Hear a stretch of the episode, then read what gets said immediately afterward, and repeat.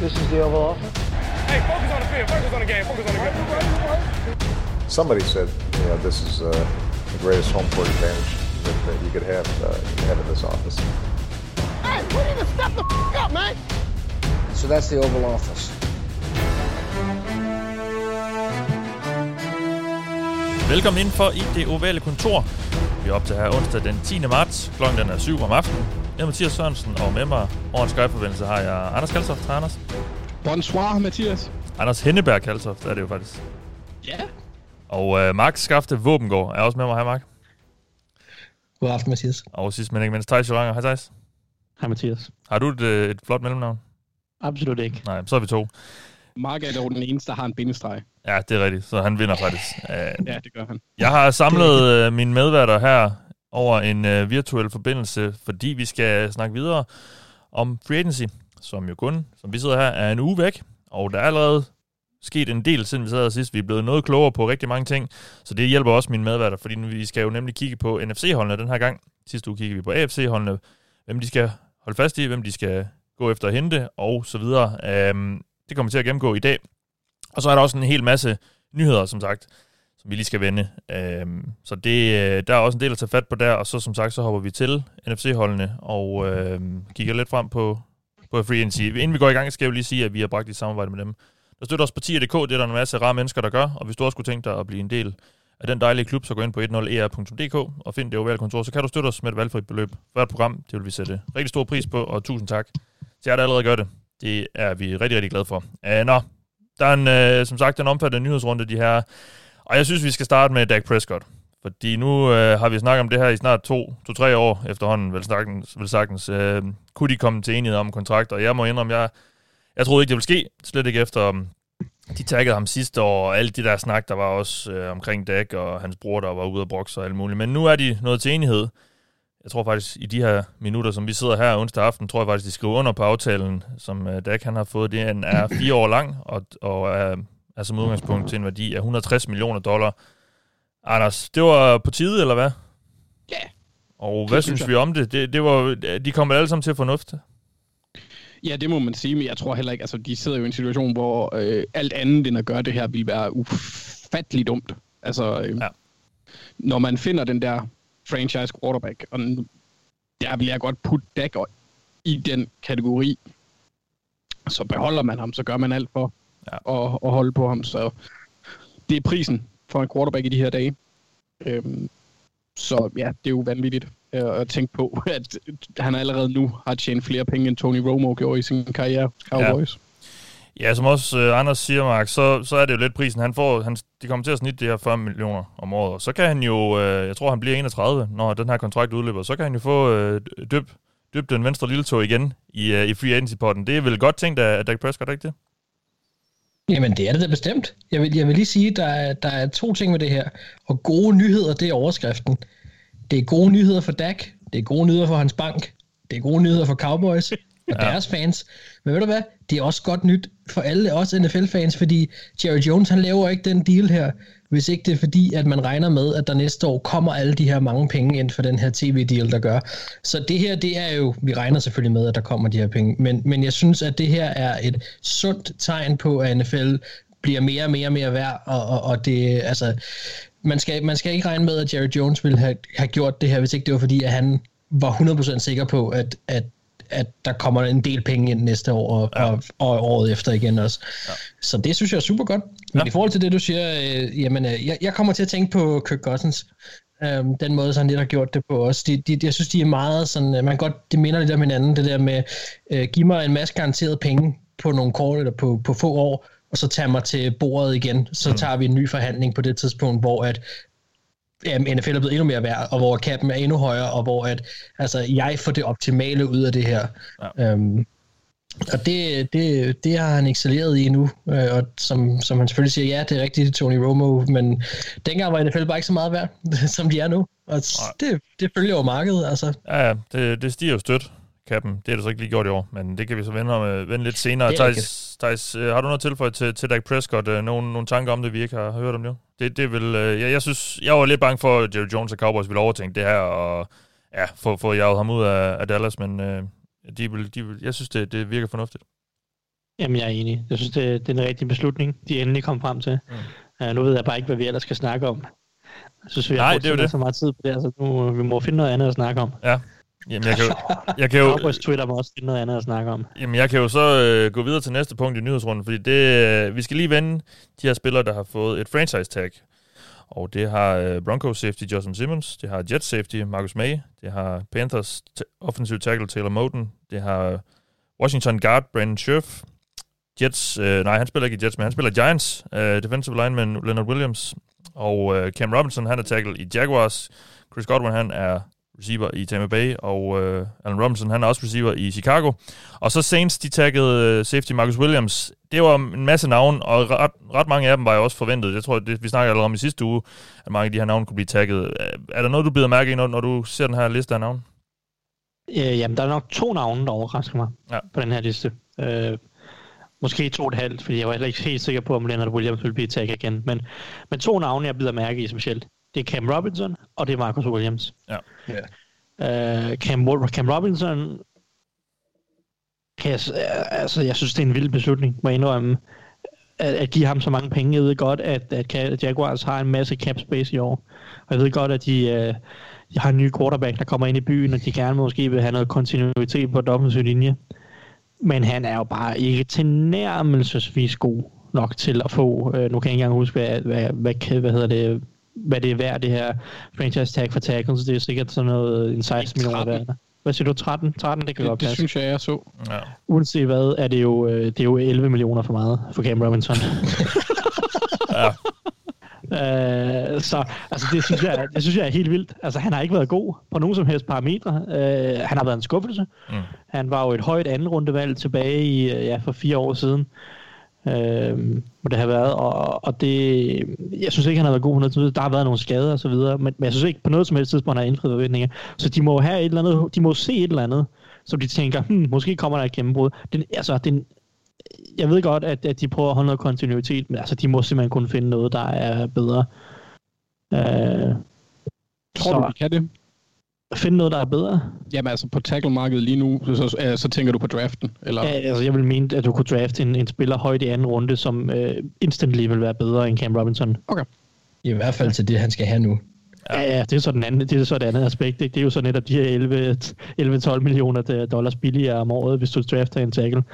Øh, fordi jeg, i min optik var han en af de altså fem, fem nok fem dårligste venstre tackles i ligaen sidste år. Ikke?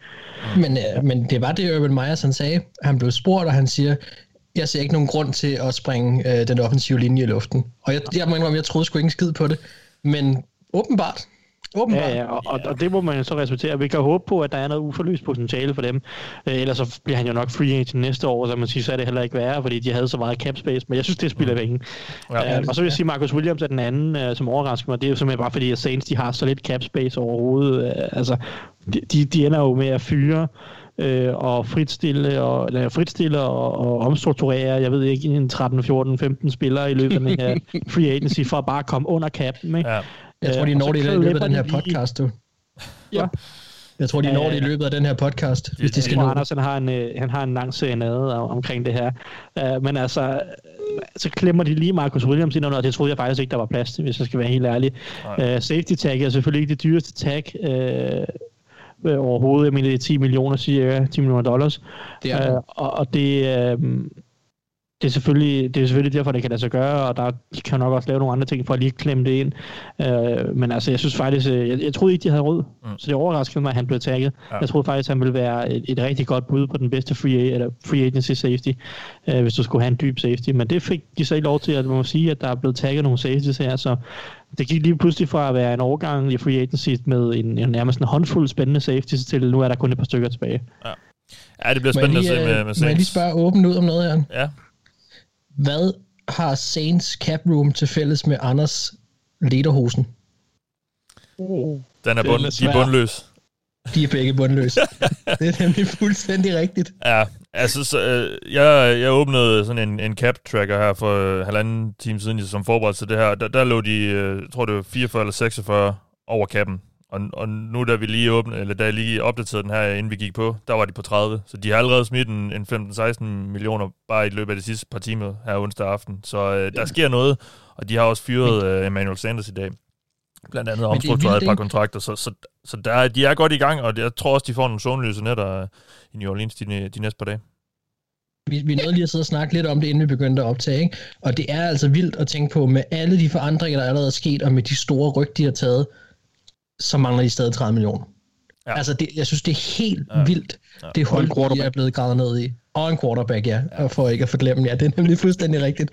det er simpelthen utroligt. Er der nogen af jer, der har tjekket op på, hvad det, hvad det koster af bøder at, at være over kappen, når sæsonen starter? Det gjorde man jo engang. Mm, ja, det ved jeg faktisk ikke. Ja, men er det ikke nærmest et krav? Ja, de kan selvfølgelig ikke, de kan selvfølgelig ikke smide nogen ud jo. eller noget, men, men jeg ved, det ved jeg faktisk ikke, hvad de, hvad de gør. Går de ikke ind og annullerer kontrakter så? Jo, det gør de vel nok. Nej, altså, jeg mener, at i 90'erne, der uddelte man bøder.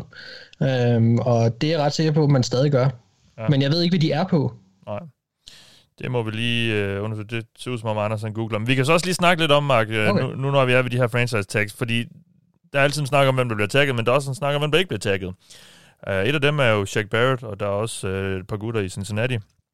William Jackson og, og Carl uh, Lawson, som heller ikke uh, fik et tag. Uh, er du overrasket over noget af det? Jeg har måske... Tampa Bay vælger så at bruge det på Chris Godwin, uh, og ikke Shaq Barrett, som de så også taggede sidste år. Uh, er der noget, du, uh, du undrer dig over der?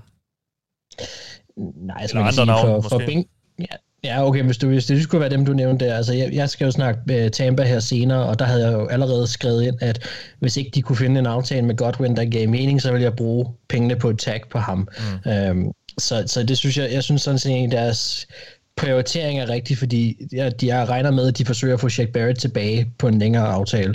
Øh, at det er det, der er meningen. De kan selvfølgelig potentielt miste ham, mm. øh, men jeg tror, de gerne vil, vil have ham på en længere aftale og så må de finde ud af med Godwin, øh, hvordan han var ledes. Men jeg synes, det var vigtigt at holde fast i Godwin i år, øh, for at holde angrebet eksplosivt. Øh, ja.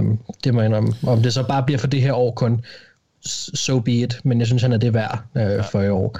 Øh, men jeg kan ja. da godt forstå, hvis du som Bengals-fan er skuffet ja. over, at bare ikke en af de to spillere blev, blev, blev tagget. Altså, at, at de begge to øh, ender med at gå fri. Ja, det, det, bekymrer, øh, det bekymrer mig også lidt, fordi det er de to bedste unge spillere udover. Ja. ja, der er, de er en trio, de to og så Jesse Bates. Men altså, mm. hvis man, jeg tror altså begge to ryger nu.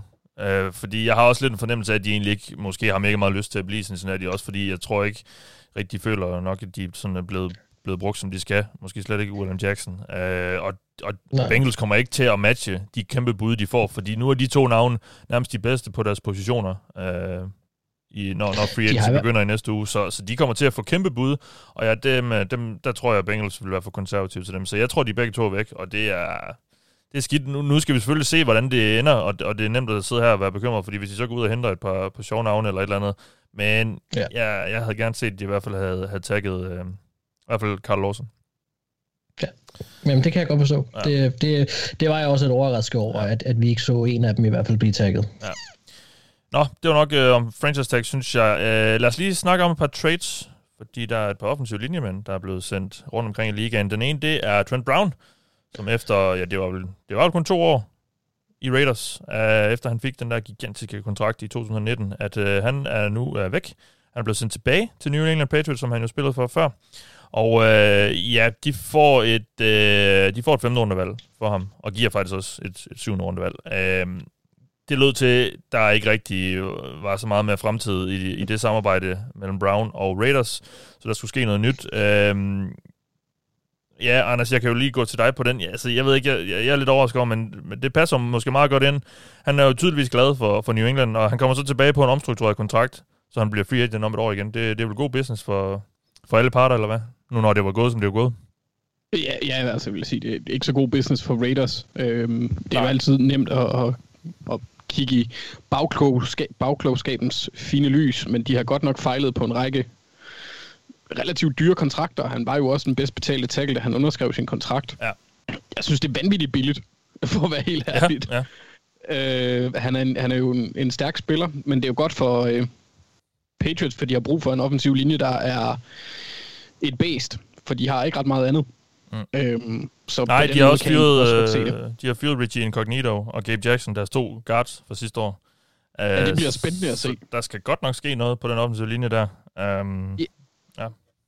Ja, det, det er så den modsatte situation, end, end den Patriots står i, hvor der er, ser ud til at være rimelig godt loadet op, når Marcus Cannon han også kommer tilbage, så de kan rykke rundt, selvom de mister Tooney. Ja, det gør de jo så nok, ja, nu med den her. Ja. Um, ja. Men Raiders, det, det ser, jeg, jeg er lidt skræmt over det projekt, de har gang i lige nu. Ja. Det, ja, der skal, det, der skal også noget. der er ved at blive forløst. Og, og generelt er der jo ikke ret mange tilbage af dem, der de hentede i 19, hvor de virkelig rustede op. Uh, Antonio ja, Brown også. eller sådan noget, blevet ja. fyret.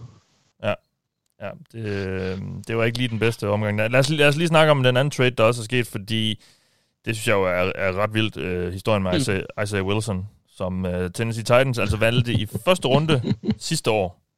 Jeg tror ikke, noget han overhovedet spillet det eneste snap i regular season, det tror jeg ikke, han gjorde. Uh, der var noget skade, og han mødte ikke op. Og det, han fik det, tre snaps i victory formation. Ja, okay. Det, det kørte ja. helt af sporet ret hurtigt, uh, Thijs. Titans, altså de, Dolphins får ham mere eller mindre bare. Fordi Titans, de, Titans og Dolphins, de bytter bare syvende rundevalg. Uh, altså, det er jo et gigantisk bust for, for Titans, det her, men det var, det var tydeligvis bare kørt helt af sporet. Så jeg kan, vi kan jo sådan gå lidt draftsnak i den, fordi øh, du scoutede ham jo sidste år som en prospect. Altså, kan, kan, er han en NFL-spiller, eller hvad, hvad tror vi det? Altså, kan, kan han bidrage med noget i, i Miami? Hvis han gider at spille, jo, øh, selvfølgelig. Altså, ja, det er, jo, det, er jo, det er jo nok mest op til ham selv. Ja. Altså, det virker som om, han ikke gider. Det virker som om, han sagde, Nå, nu bliver jeg draftet første runde. Jeg skriver lige under på den her kontrakt, og så laver jeg bare absolut ingenting.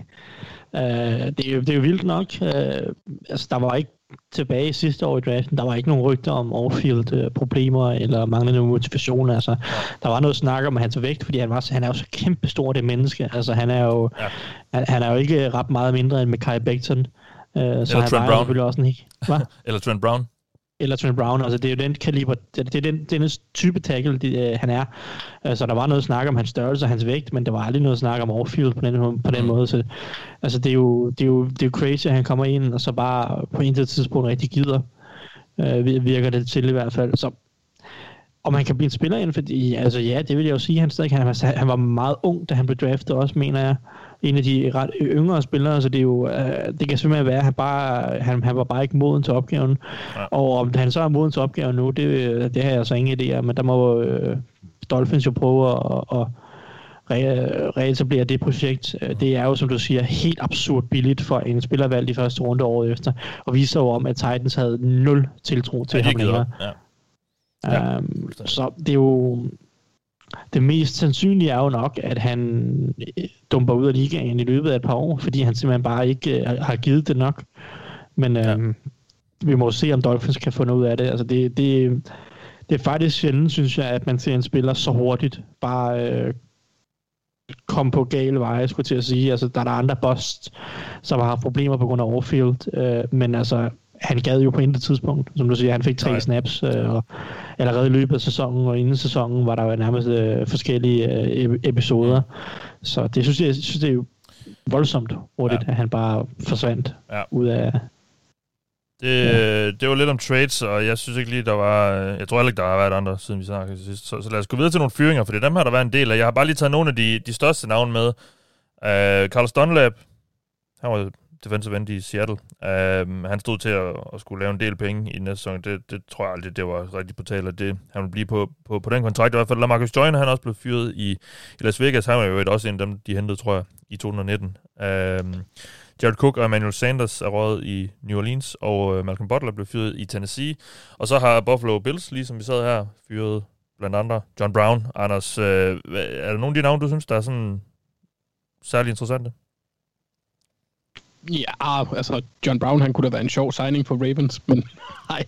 Øh, Tilbage, Ikke, ikke ja. umiddelbart, altså i forhold til situationerne, hvor de stod i.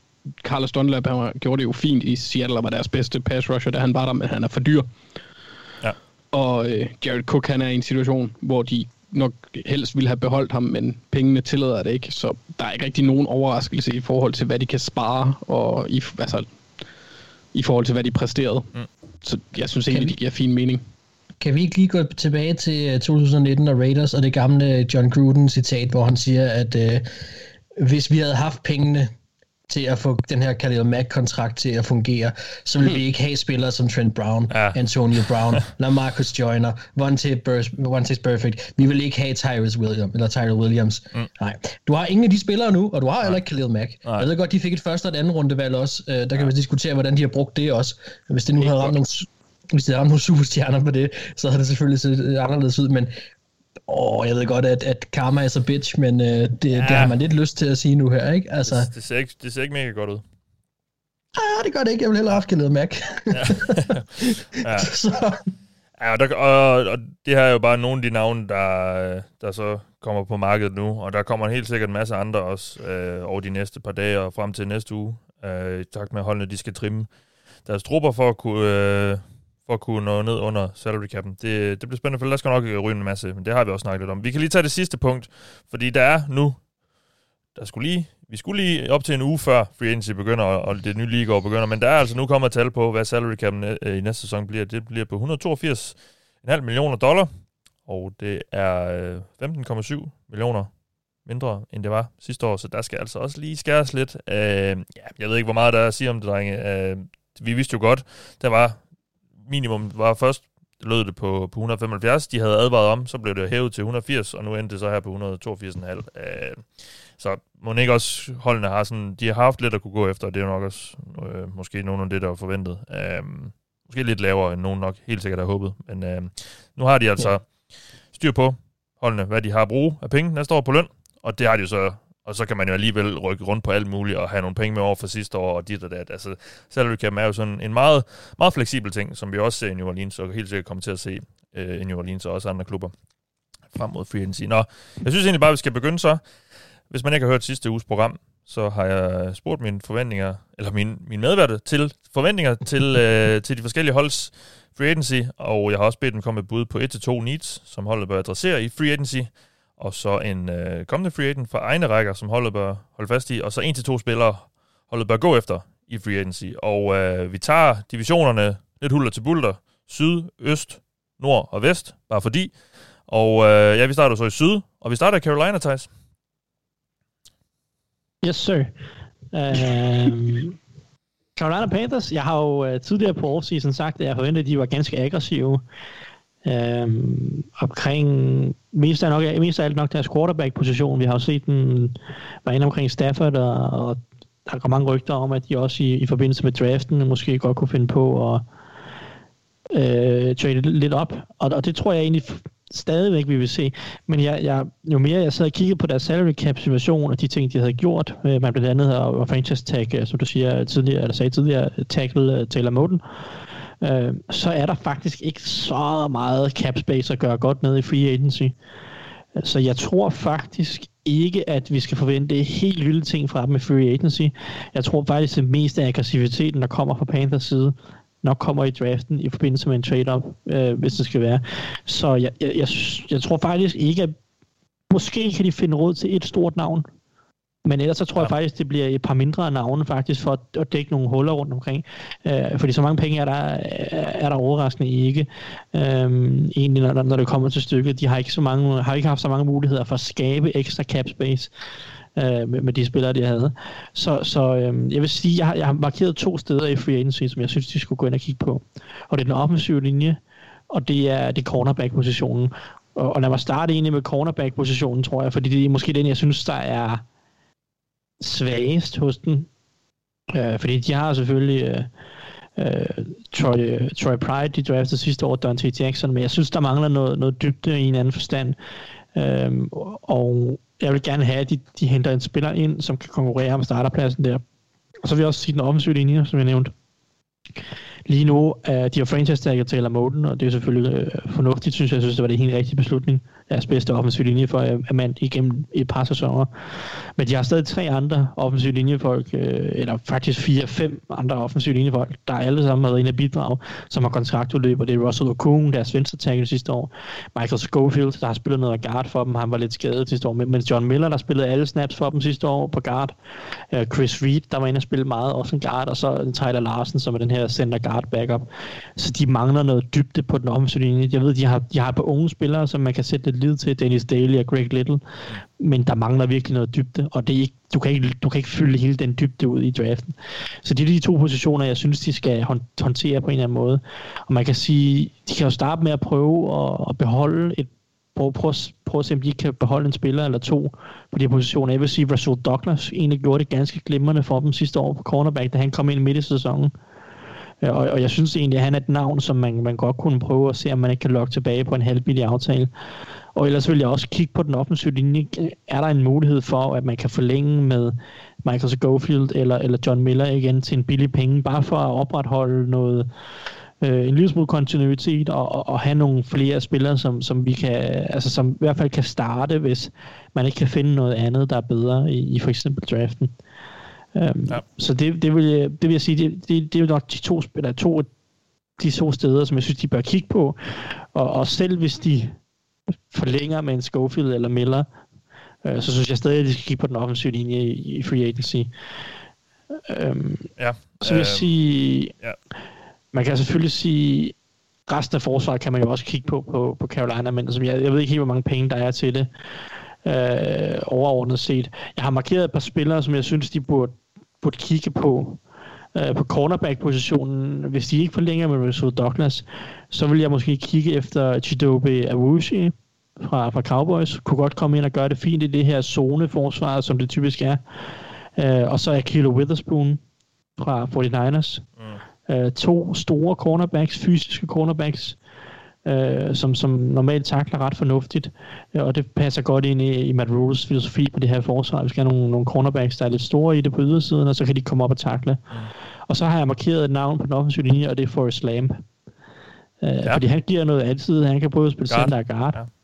Ja. Øh, og der er jo den finte med det hele, det er jo, at, at, at Panthers offensive linjetræner, det er jo Chargers tidligere offensive linjetræner, Øh, blandt andet derfor, vi ser typer som Michael Schofield og Russell Okung, som jo øh, tidligere har en fortid i, i Chargers. De spillede for Panthers sidste år. Forrest Lamb er endnu et, et link i den kæde øh, potentielt. Man kunne også øh, nævne Dan Feeney for den sags skyld. Øh, så hvis de vil fortsætte med at hive gamle Chargers øh, rejects ind, så kan de jo øh, så kan de fortsætte den stil med Forrest Lamb. Jeg kan, jeg, kan, jeg, jeg, kan, jeg kan meddele, Thijs, du lige har fået lidt mere caprum at gøre med, fordi Matt Rule han har lige sagt, at de har omstruktureret Christian McCaffrey og Shaq Thompsons kontrakt for at give lidt mere cap, okay. cap space. Jamen, det giver, uh, det giver mening med McCaffrey. Jeg var, eller, jeg var lidt i tvivl om, de ville gøre det på en running back, men det, det gjorde ja. de så, så man siger, så uh, committer de til den der running back-kontrakt, de nu har givet ja. ham. Jeg var også lidt i tvivl om, de ville gøre det med Jack, Jack Thompson, fordi at, at så god synes jeg ikke, han er, at jeg var sådan lidt i tvivl om, de måske vil gerne vil ud af kontrakten næste år, men det vil de som bare ikke.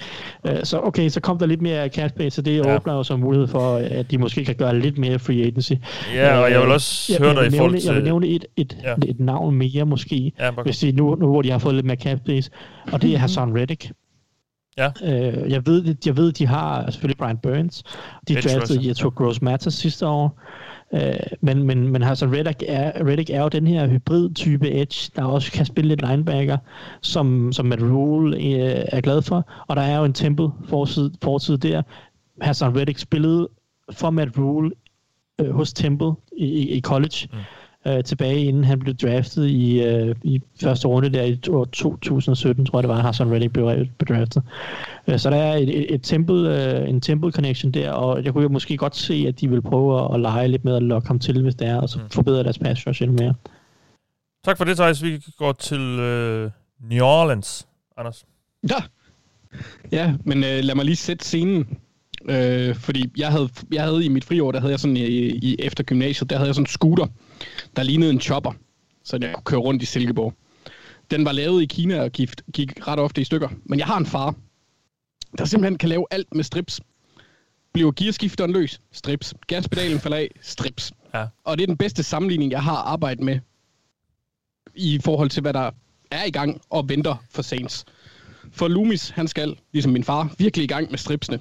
Øhm, jeg forventer, at de kommer til at fortsætte med at have fokus på at sige farvel og omstrukturere en helvedes masse veterankontrakter, eller bare kontrakter generelt.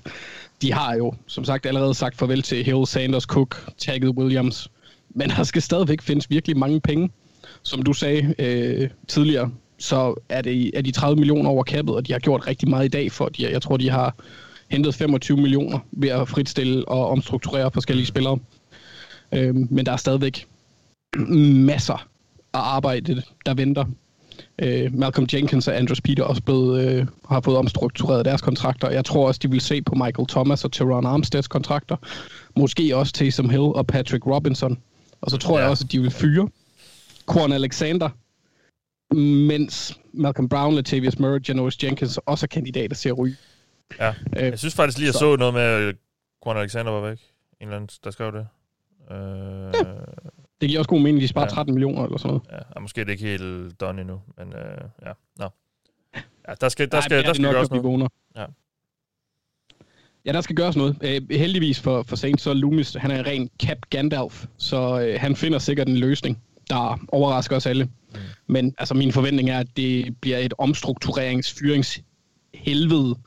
Så altså, en anden ting, vi måske også skal lægge mærke til, som, øh, som Thijs påpegede for mig tidligere i dag, det er, at de kan også forlænge kontrakter med for eksempel øh, Ryan Ramchick og Marshawn Lattimore, der begge er i på deres 50-year option, mm. for at, at få lidt mere plads, eller, eller måske handle dem endda. Det er simpelthen et absurd mess. Det er, ja, ja, ja. det er så spøj. Ja, det kommer jo om på, at de, de virkelig er gået all in de sidste år. Uh, ja. Og så også selvfølgelig ved, at de gav Taysom Hill en forfærdelig masse penge. Uh, det, det hænger de jo så stadig på. Nej, det er jo selvfølgelig bare en ja. af dem, men altså, ja, der, det er jo prisen for at have sat sig så meget de sidste par år, at de nu står her. Ja, jeg tror også godt, at Taysom Hill kunne være en af dem, de kunne finde på at, at omstrukturere med. Ja, jeg tror, han ville være rimelig villig til det, kunne ja, jeg forestille mig. Ja. Øh, men med hensyn til at hente nye spillere, der har svært ved at se dem gøre ret meget, og deres needs afhænger også meget af, hvad Breeze for eksempel beslutter sig for at gøre. Ja, der er jo ikke kommet en afklaring endnu. Nej, og jeg vil være meget skræmt, hvis det var Taysom Hill, der var starter, når 2021 begynder. Mm. Så generelt afhænger deres behov af, hvilke handlinger der sker for at komme under kappet, synes jeg. Ja. Øh, men de har nok i bare at komme under kappet lige nu. Ja, det er hovedfokus. Øh. Kan, jeg ikke lige, øh, kan vi stille et spørgsmål til, til Anders? Gud. Nej. Hvad sker der med James? Men det kommer jeg lidt ind på senere, øh, faktisk, fordi ah, okay. øh, faktisk i det næste stykke her, fordi den kommende free agent, som de bør holde, har de jo allerede tagget i Marcus Williams.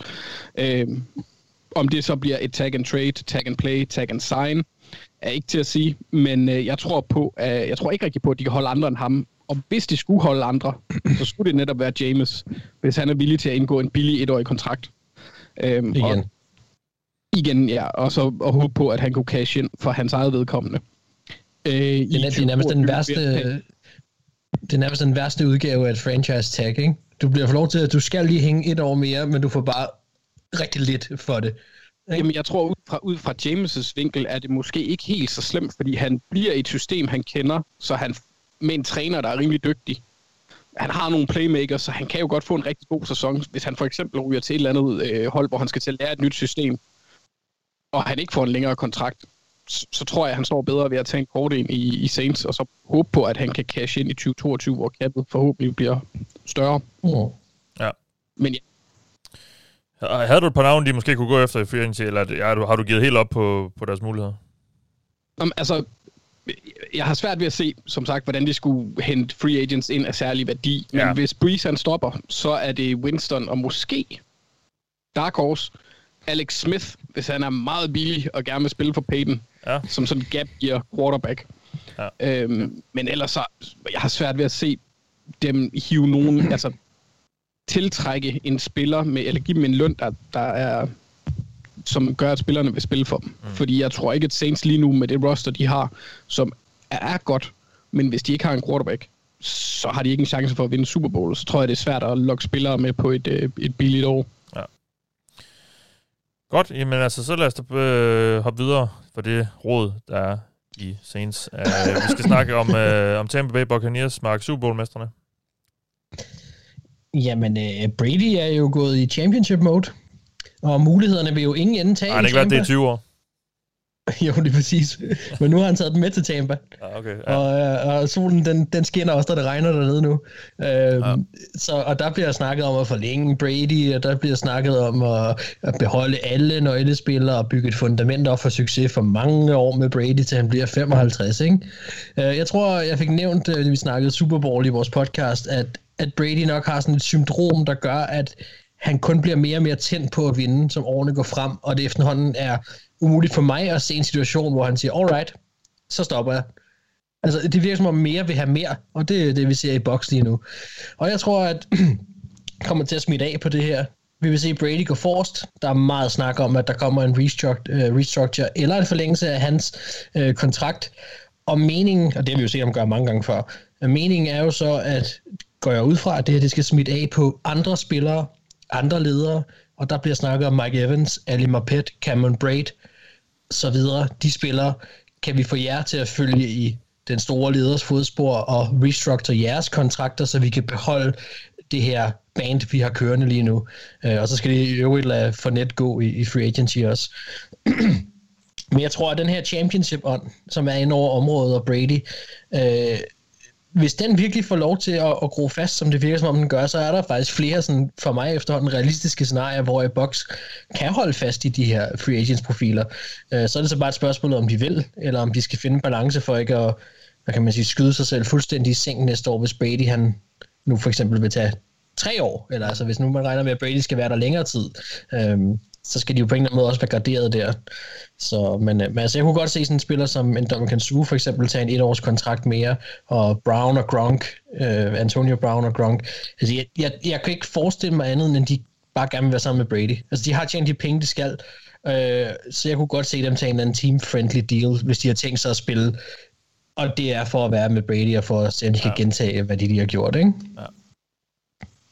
Men altså, ja. i forhold til, til needs, de bør adressere, altså, øh, jeg vil gerne finde en erstatning eller en konkurrence til Donovan Smith. Øh, og derud, altså deres tackle. Og derudover så kan pass rush blive en mangel, øh, hvis for eksempel i som sagen som Shaq Barrett ender med at signe et andet sted. Øh, Donovan Smith kunne for mig godt være en spiller, de kunne finde på at cut. Altså han går ind i sidste år, og de kan spare jeg mener det er 4,5, eller undskyld, 14,5, 14, deromkring på at cut ham. Øh, og så kan de enten forsøge at hente en ny øh, tackle ind på en kortere kontrakt, øh, eller forsøge at drafte en ny. Øh, men det er selvfølgelig en vigtig position, så det er et sats, men altså de her 14 millioner, det kan være en nøgle i at holde øh, og for eksempel give Jack Barrett en, en kontrakt. Altså det, det, det kan være en nøgle i at gøre nogle af de her ting, som de gerne vil. Og Donovan Smith var det svageste led, synes jeg, sidste år. Øh, og, og de har lige haft kæmpe stor succes med at ramme på Tristan Wirfs, øhm, og ellers så kunne man måske forsøge at lokke en af de her free agency tackles til, øh, som måske kunne gå ind og gøre det lige så godt til mindre penge, øh, så man ligesom får spredt ud. Så, så for ja. mig er Donovan Smith en spiller, som vi skal holde øje med, som jeg tror godt, at han kunne finde på at ryge. Øhm, men ja, jeg ved det selvfølgelig ikke, men det kunne jeg godt forestille mig, at han kunne. Ja. men så er det en kommende free agent for egne rækker. Jamen altså, jeg vil jeg havde jo prepared hele den her Chris Godwin-snak øh, til i dag.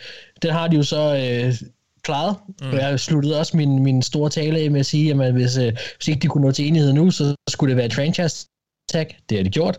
Super. Men så... Øh, de har også forlænget med Lavonte David. Um, Lavonte David også forlænget, ja. Det kunne simpelthen ikke høre, hvad du sagde der. Jamen, jeg siger bare, at Lavonte David du, også er blevet forlænget. Yes, det er helt klart. Yes, selvfølgelig. Ja. Uh, og det er også godt. Det, det er super. Ja. Altså, der, der var ikke nogen tvivl om, at, at Jack Barrett og Chris Godwin var, var de to, der ligger forrest i rækken, men, men at de beholder Lavance David, super. Uh, kan de beholde Jack Barrett også? Endnu mere perfekt. Um, så jeg håber ikke, det bliver på bekostning af det i hvert fald. Mm. Ja. Når du spurgte jo her, altså om nogle spillere, de skulle gå efter i free agency. Jeg må indrømme, som udgangspunkt, hvis jeg var box, så ville jeg forsøge bare at starte med at prøve at holde på mine egne spillere. Øh, Øh, jeg synes, at de, de, de har så mange øh, profiler, som er vigtige for holdet, og som også er vigtige, hvis de skal gentage, hvad de gjorde øh, i år, næste år. Øh, så, så det må jeg indrømme, det ville faktisk være min hovedprioritet, det var at holde fast i de her spillere, og nu er det jo en spiller som Jack Barrett for eksempel. Øh, og ellers så, så må vi sige, som vi har snakket om tidligere, altså Box kan være det her attraktive hold, vi har snakket om det før med lønloftet, øh, kan blive højt næste år osv. Øh, der er en mulighed for at vinde med Brady måske. Så det kan godt være, at vi vil se, at Box kan være et attraktivt sted for de her etårige kontrakter, øh, hvor vi ser nogle, nogle spillere komme ind og enten forsøge at redeem deres karriere, eller forsøge at gå efter en ring. Mm. Øh, på en etårig kontrakt, og så håbe ja. på at cash ind øh, året efter. Ja. Øh, hvem det lige skulle være, det, jeg, jeg, jeg har ikke lige nogen navne, det, men jeg synes, at, jeg synes at, at, at fordi jeg egentlig hellere vil have Box holder fast i deres egen til at starte med, og så må vi se, hvad der kan lade sig gøre derefter. Øh, men, men altså, øh, men de kan være et attraktivt hold, og, og, og jeg tror, jeg tror egentlig, Box kommer til at være nogenlunde aktive. De kommer i hvert fald til at være et hold, vi kommer til at tale om. Øhm, om hvad der, hvilke spillere, der så ender der, det, det, det, det ved jeg faktisk ikke, men det er, de er et attraktivt hold for ja. rigtig mange at komme til. Ja, det, det er jo nok blevet... Øh, det Patriots var før med, med Brady. Jamen, altså, det skulle ikke undre mig, for eksempel, nu, nu, nu snakker vi ikke om, Ja, lige præcis. Og nu snakkede vi ikke om ham før, men jeg, jeg vil ikke blive overrasket, hvis de for eksempel øh, forsøger at, at, at load op, og sådan en som, hvad hedder han fra, øh, fra Packers uh, running back, Aaron Jones, vil have en, spille en etårig billig kontrakt et eller andet sted, inden han forsøger at cash ind eller sådan noget. Altså, jeg vil ikke, det vil ikke overraske mig, hvis nogle af de her lidt store navne, som man måske tænker, tænker hov, hvor kom det lige fra, ender ja. hos Box.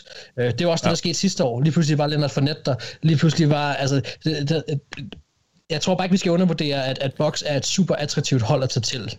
Nej. Uh, og hvis du er god nok, så vil de gerne have dig. Ja. Jamen, uh, lad os slutte af i NFC South med at høre lidt om uh, Atlanta Falcons, Thijs. Ja, det er jo et andet hold, som er, er lidt presset af, af lønloftet. Um, det er ikke en ideel situation. De er, over, de er overkappet lige nu. De kan selvfølgelig de har nogle måder at komme under på, men, men det handler mest om omstrukturering af kontrakter. Og det ender jo nok med, at de må omstrukturere kontrakter hos Matt Ryan og Julio Jones, selvom de er godt op i årene. Øh, så vil jeg også sige en, en kuriositet omkring Falcons. Det er lige nu det hold, der har færre spillere under kontrakt lige nu. De har kun 38 spillere under kontrakt til næste sæson. Okay. Øh, så altså, de skal jo signe hvad hedder det, 13 spillere mere for bare at have et, øh, et 52 mands roster nærmest. Eller ja. i forhold til cap space, øh, der er jo den her 51 øh, spillere, så er regel øh, til de 51 dyreste spillere, som, som, som definerer, hvor meget cap space du bruger. Øh, så de har ikke ret meget cap space at gøre med ham. Øh, og jeg forventer egentlig ikke, at de kommer til at gøre øh, så, så forfærdeligt meget. En, en spiller eller to kan det måske blive til, men jeg tror, det bliver stille i, i Atlanta, fordi at de har ligesom brugt penge. De, de har en masse dyre kontrakter på Ryan og Julio og øh, hvad hedder det, Dion Jones og Grady Jarrett, øh, Jake Matthews. De signede Dante, Dante Fowler sidste år, som har været lidt en skuffelse, kan man sige, men, men det er også en dyr kontrakt. Så de har lidt brugt pengene. Um, så jeg vil sige, at, at, at hvis man skal kigge på nogle positioner, hvor man kunne prøve at, at se, om man ikke lige kunne klemme en spiller eller to mere ind, som altså sådan er nævneværdige, som ikke bare er ren fyld, øh, så vil jeg jo markere safety-positionen faktisk som deres største hul lige nu. Ja, Keanu Neal blev, Keanu blev, blev ikke tagget. Lige præcis, han er free agent. Uh, de har fyret Ricardo Allen, som jo også har spillet safety for den en del. Uh, jeg mener, at Demonte KC, som også har spillet noget safety for den, han er også free agent. Så de har lige nu uh, nærmest ingen safeties. Uh, vi, vi er nede i, de draftede en mand i fire runder sidste år, uh, Jalen Hawkins, og, og det er lidt det er lidt ham, de har. Og så, uh, så skal de ud og finde nogle andre safeties. Uh, så så det, det er nok det største hul, og så vil jeg stadig sige, at de mangler pass rush som hold, og så kan man også markere guard-positionen, der har de fyret både Jamon Brown og James Carpenter, så, så der er også et hul i, i en eller anden forstand der, og, og man kan sige, uh, hvad hedder han, Mac, Alex Mack, han er også uh, blevet free agent, og han stopper vel næsten karrieren, kunne jeg tro, uh, efter en, en lang karriere. Mm. Så der er noget på den indvendige offensive linje, hvor man godt kunne prøve at se, om man ikke kunne finde en mand mere. Øh, men det er jo selvfølgelig mange positioner for et hold, der ikke rigtig har noget cap space. Så hvis vi starter med safety, man kan sige, jeg vil jo, jeg vil jo egentlig prøve at se, hvis jeg var Falcons, og se, om man ikke kunne resigne Keanu Neal. Kunne man ikke prøve at overtale ham til at, og, få en lidt halvbillig kontrakt? Fordi han havde jo, han var jo alvorligt skadet i 2020 og 2019, øh, hvor han først river korsbåndet over, og så river akillescenen over. Øh, og han spillede fire kampe de to sæsoner. Øh, og, og han kom tilbage i 2020 og spillede en fuld sæson egentlig. Men altså, det var jo ikke, det var jo ikke noget nævneværdigt. Han var, han, han var ret gennemsnitlig i 2020. Så det er spørgsmålet, om man ikke kunne lokke ham til at sige, hmm, vil du ikke, vil du ikke tage et år mere i Falcons? Et år i kontrakt, lidt halvbilligt, hvad ved jeg, 3 millioner, øh, og så se, om du kan ramme free agency med, med, med noget momentum næste år. Det kan han selvfølgelig også få lov til andre steder, men Falcons kan i hvert fald tilbyde ham en god sandsynlighed for at være starter øh, skulle man mene, og, og, et sted, han kender. Ikke? Øh, så det er måske det første, jeg vil gøre. Øh, og, og hvis det ikke kan lade sig gøre, så vil jeg nok prøve at kigge efter to typer i free agency, som er lidt halvbillige, øh, men trods alt synes jeg stadig kan noget. Og den ene er Xavier Woods, som jeg ved ikke helt, hvor stor en kontrakt han kan få. Jeg har spillet en del snaps for Cowboys de sidste mange år. Øh, men, men er jo ikke noget øh, vanvittigt navn. Og så er også en, en navn som Manley Cooker, som jo er gået i glemselen efter at have været et hypet første rundevalg øh, for nogle år siden, har jo haft lidt for mange skader og ikke rigtig slået igennem hos Colts. Han er free agent nu. Der er i hvert fald en spiller, som jeg tror, du kan få et etårigt kontrakt på, og, og til en rimelig billig penge, øh, givet hans skadeshistorik. Og det er jo sådan noget, altså det er sådan en, der virkelig kan, hvis han endelig finder sine fødder og, og holder sig skadesfri, så kan du virkelig uh, få en, en solid spiller til nogle billige penge der. Ja. Uh, ellers så har jeg markeret Davon Smoot som en mand på, på som, som pass rusher, som man måske kunne også kunne få til en halv billig penge. Uh, ja. så, så det er sådan nogle navne, vi er ude i hos Falcons. Det er jo ikke, det er jo ikke de største navne, fordi Nej. det er der simpelthen ikke penge til. Uh, og så ellers uh, må Arthur Smith, han må prøve at arbejde med det, han har. Uh, de mangler nok også en running back, men, men det, det betaler man ikke i free agency, uh, når man hedder Tarswanger, så Nej. det må de finde i draft. Godt nok. Jamen, øh, der bliver nok øh, stille i Atlanta de næste par ugers tid. Uh, vi hopper til Østen og til, uh, til New York Giants først, Anders. Giants, de kan gå i enormt mange retninger, synes jeg. Men jeg har sådan lidt en forventning om, at de ikke øh, foretager de store splash signings. De er pt. lidt over kappen, så jeg forventer, at de siger farvel til et par spillere, hvor Kevin Seidler, som angiveligt allerede er på trade-blokken, nok ender med at blive kottet, kunne jeg forestille mig. Øh, da jeg ikke rigtig ser et hold, der vil æde hans kontrakt på 14,5 millioner. Come back. Ja, lige præcis. Øh, Bengals, der jo draftet ham. Ja.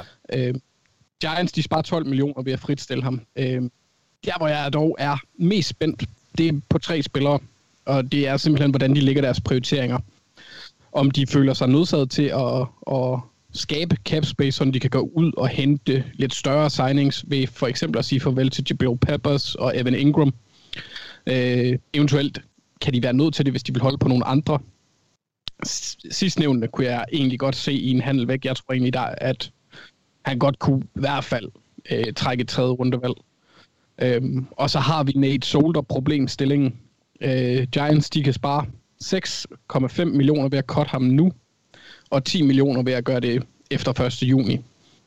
Og jeg, jeg, jeg tror, det er relativt sandsynligt, for jeg tænker, de beholder en Thomas på venstre tackle. Øhm, så jeg tror, derudover så tror jeg også, at de forlænger med Leonard Williams, så han ikke tæller for 19 millioner i år. Og det tror jeg også er muligt.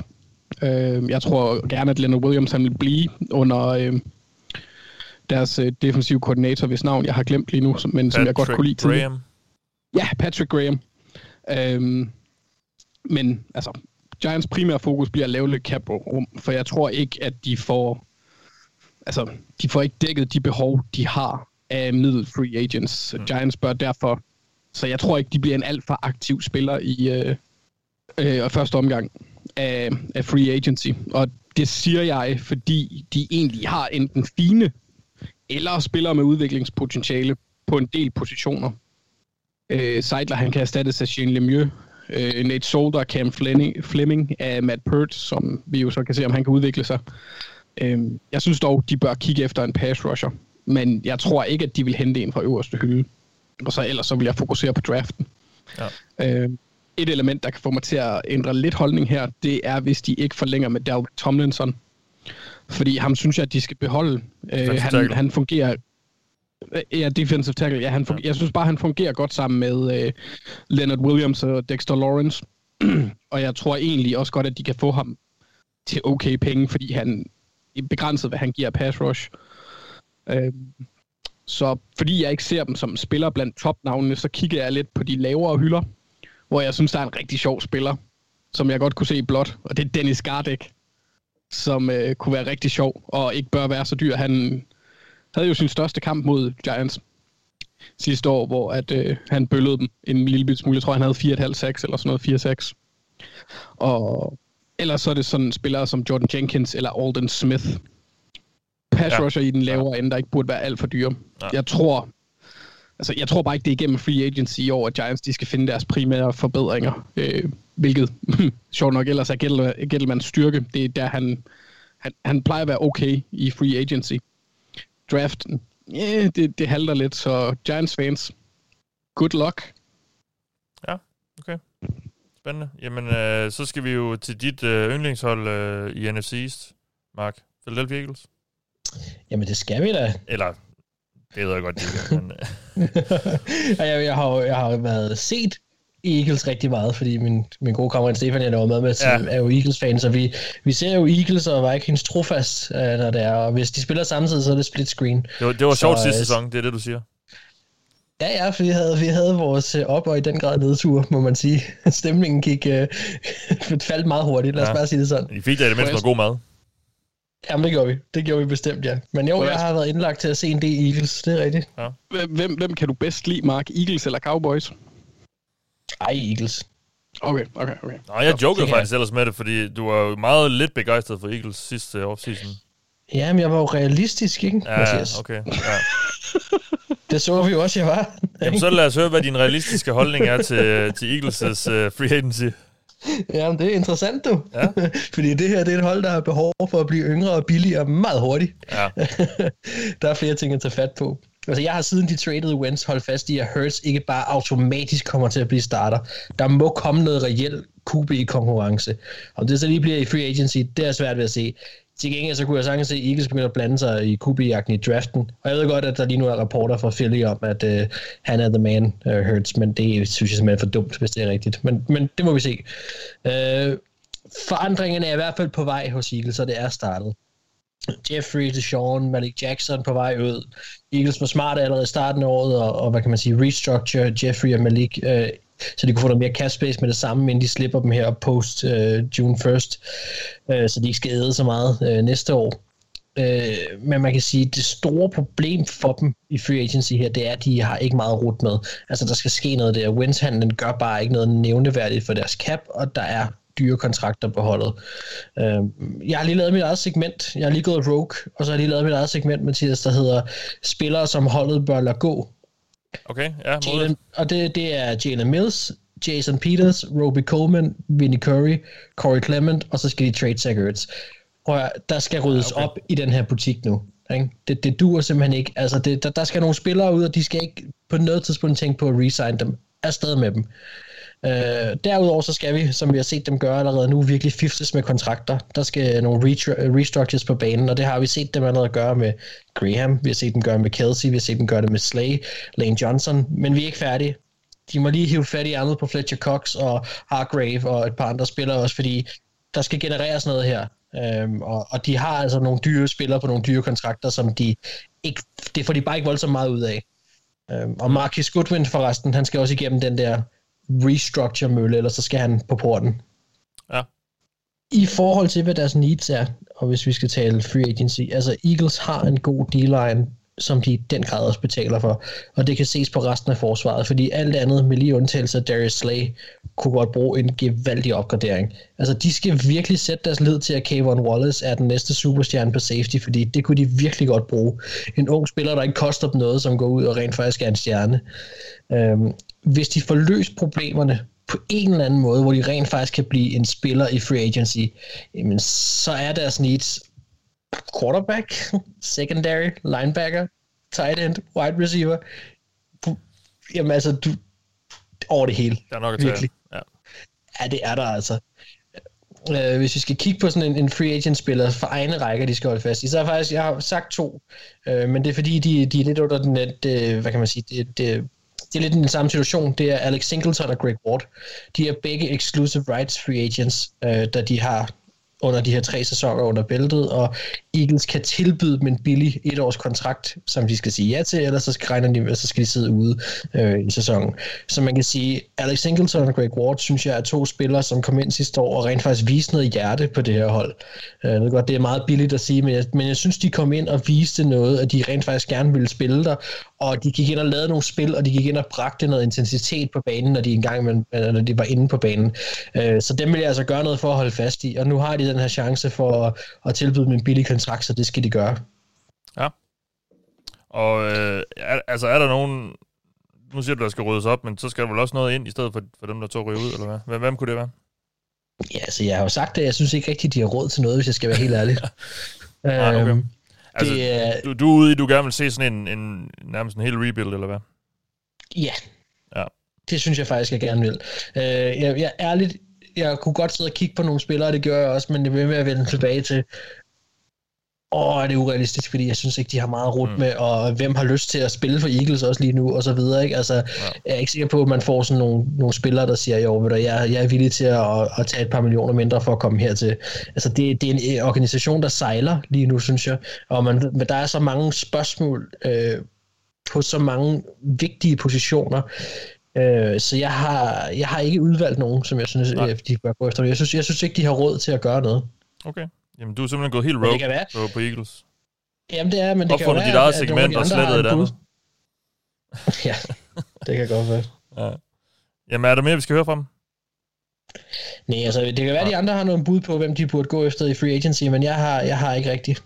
Nej, jamen det er fair nok. Øh, jeg tror heller ikke, det er et af de hold, vi skal regne med gør så meget. Så vi kan jo snakke lidt om Dallas Cowboys, Thijs. Det kan vi i hvert fald, fordi det, dem tror jeg, der kommer til at være lidt anderledes underholdning fra egentlig. Nu er du styr på quarterback. Øh, det, nu er der styr på quarterback, og det, det tror jeg egentlig, øh, det tror jeg kommer til at bidrage positivt for dem i, i deres, sådan, den free agency-historie, de skal forsøge at sælge til dem, øh, de, til de spillere, de gerne vil hente. Uh, Cowboys har ikke super meget cap space lige nu, men, men de, de kan nærmest øh, skabe så meget cap space, de nærmest har, har lyst til nu. Altså, de kan nemt skabe en, en 35-40 millioner i cap space, hvis de, hvis de begynder at omstrukturere nogle kontrakter.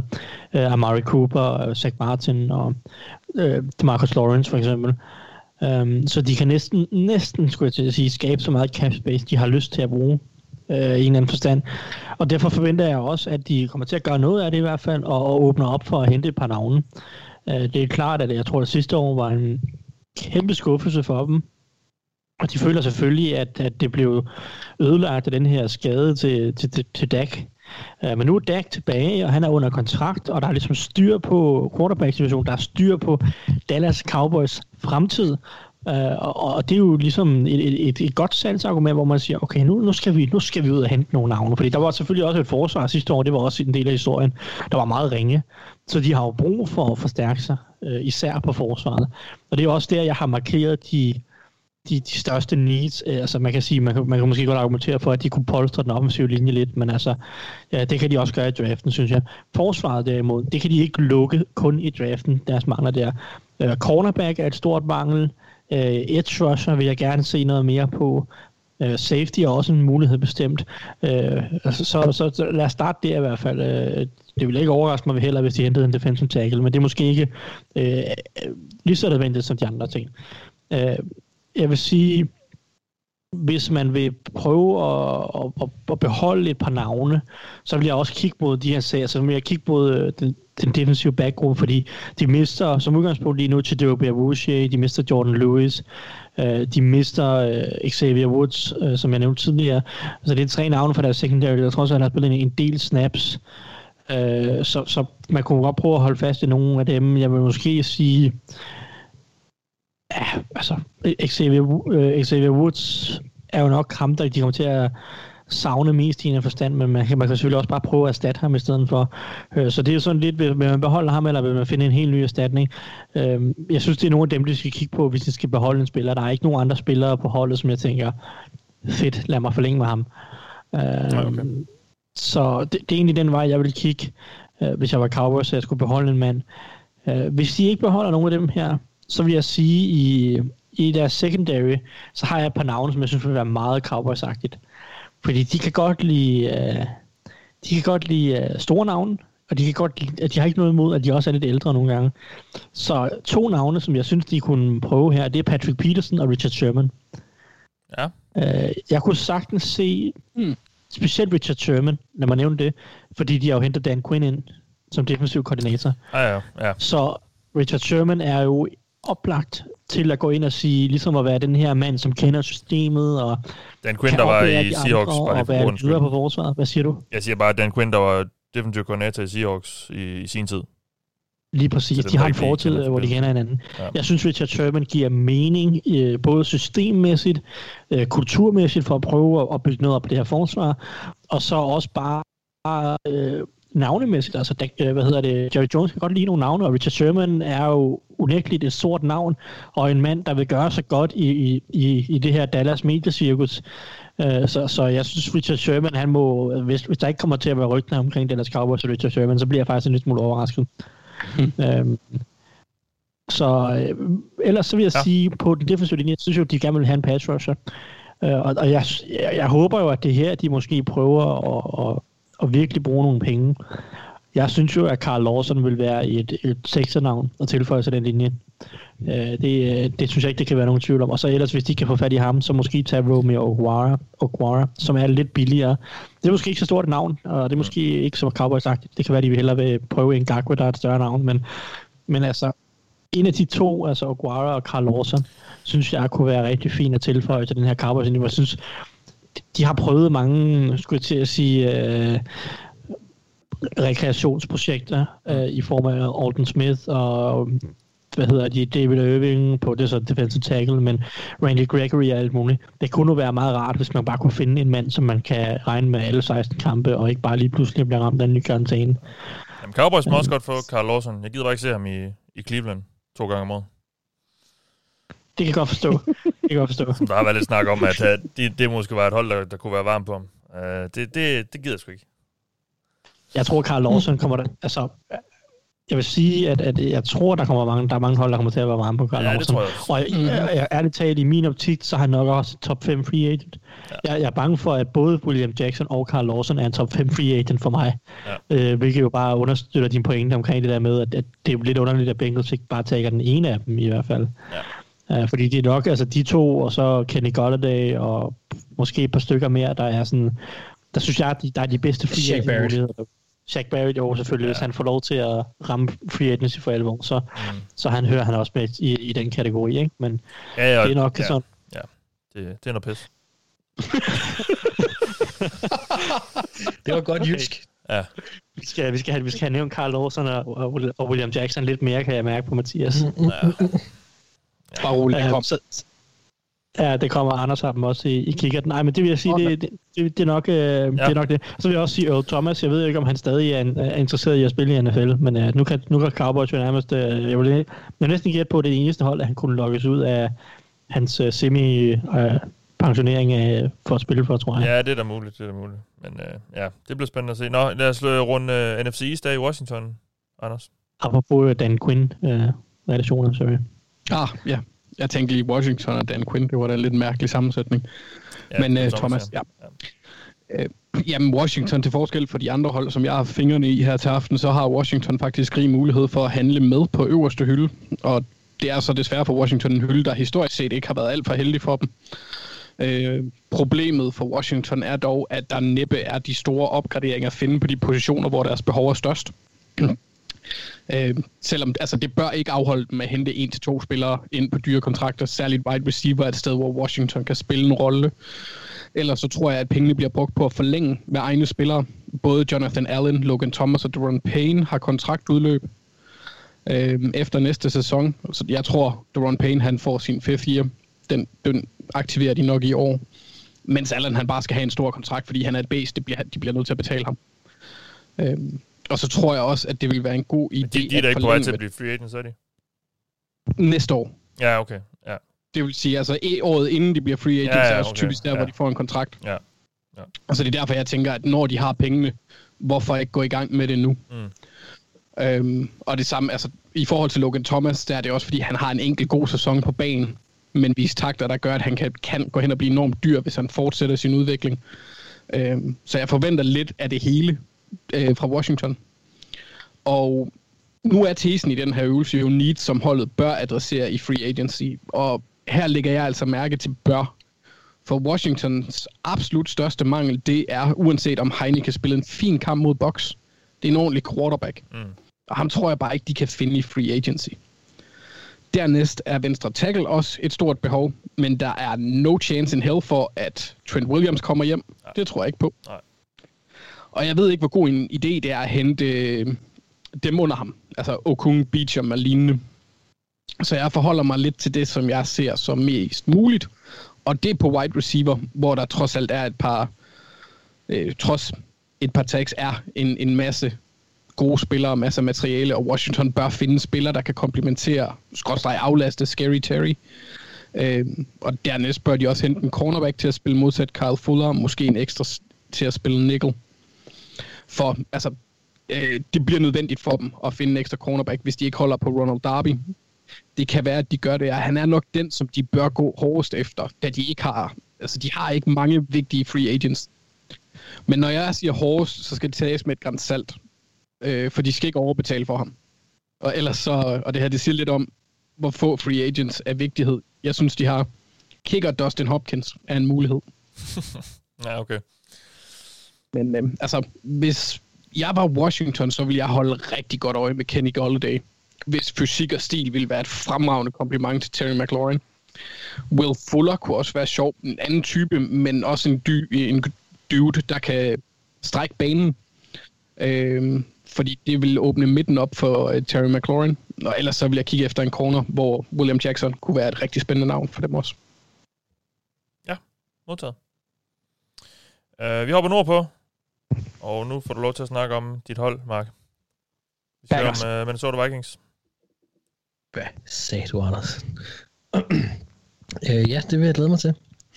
Øh, jamen, øh, mine forventninger til deres free agency er, at mine forventninger er faktisk, der sker et par, par ting, faktisk. Øh, altså, jeg vil ønske dybt ind i mit lille hjerte, at de havde nok penge til at lege med om sådan en top guard eller edge, øh, men øh, det bliver desværre nok umuligt. Så øh, vi kommer til at se omstruktureringer, eller i hvert fald forsøg på det, øh, nok nærmere det sidste, øh, med Anthony Barr og Riley Reef, og eventuelle forlængelser med sådan nogle backloaded kontrakter af for eksempel Harrison Smith, som der har været snakket om.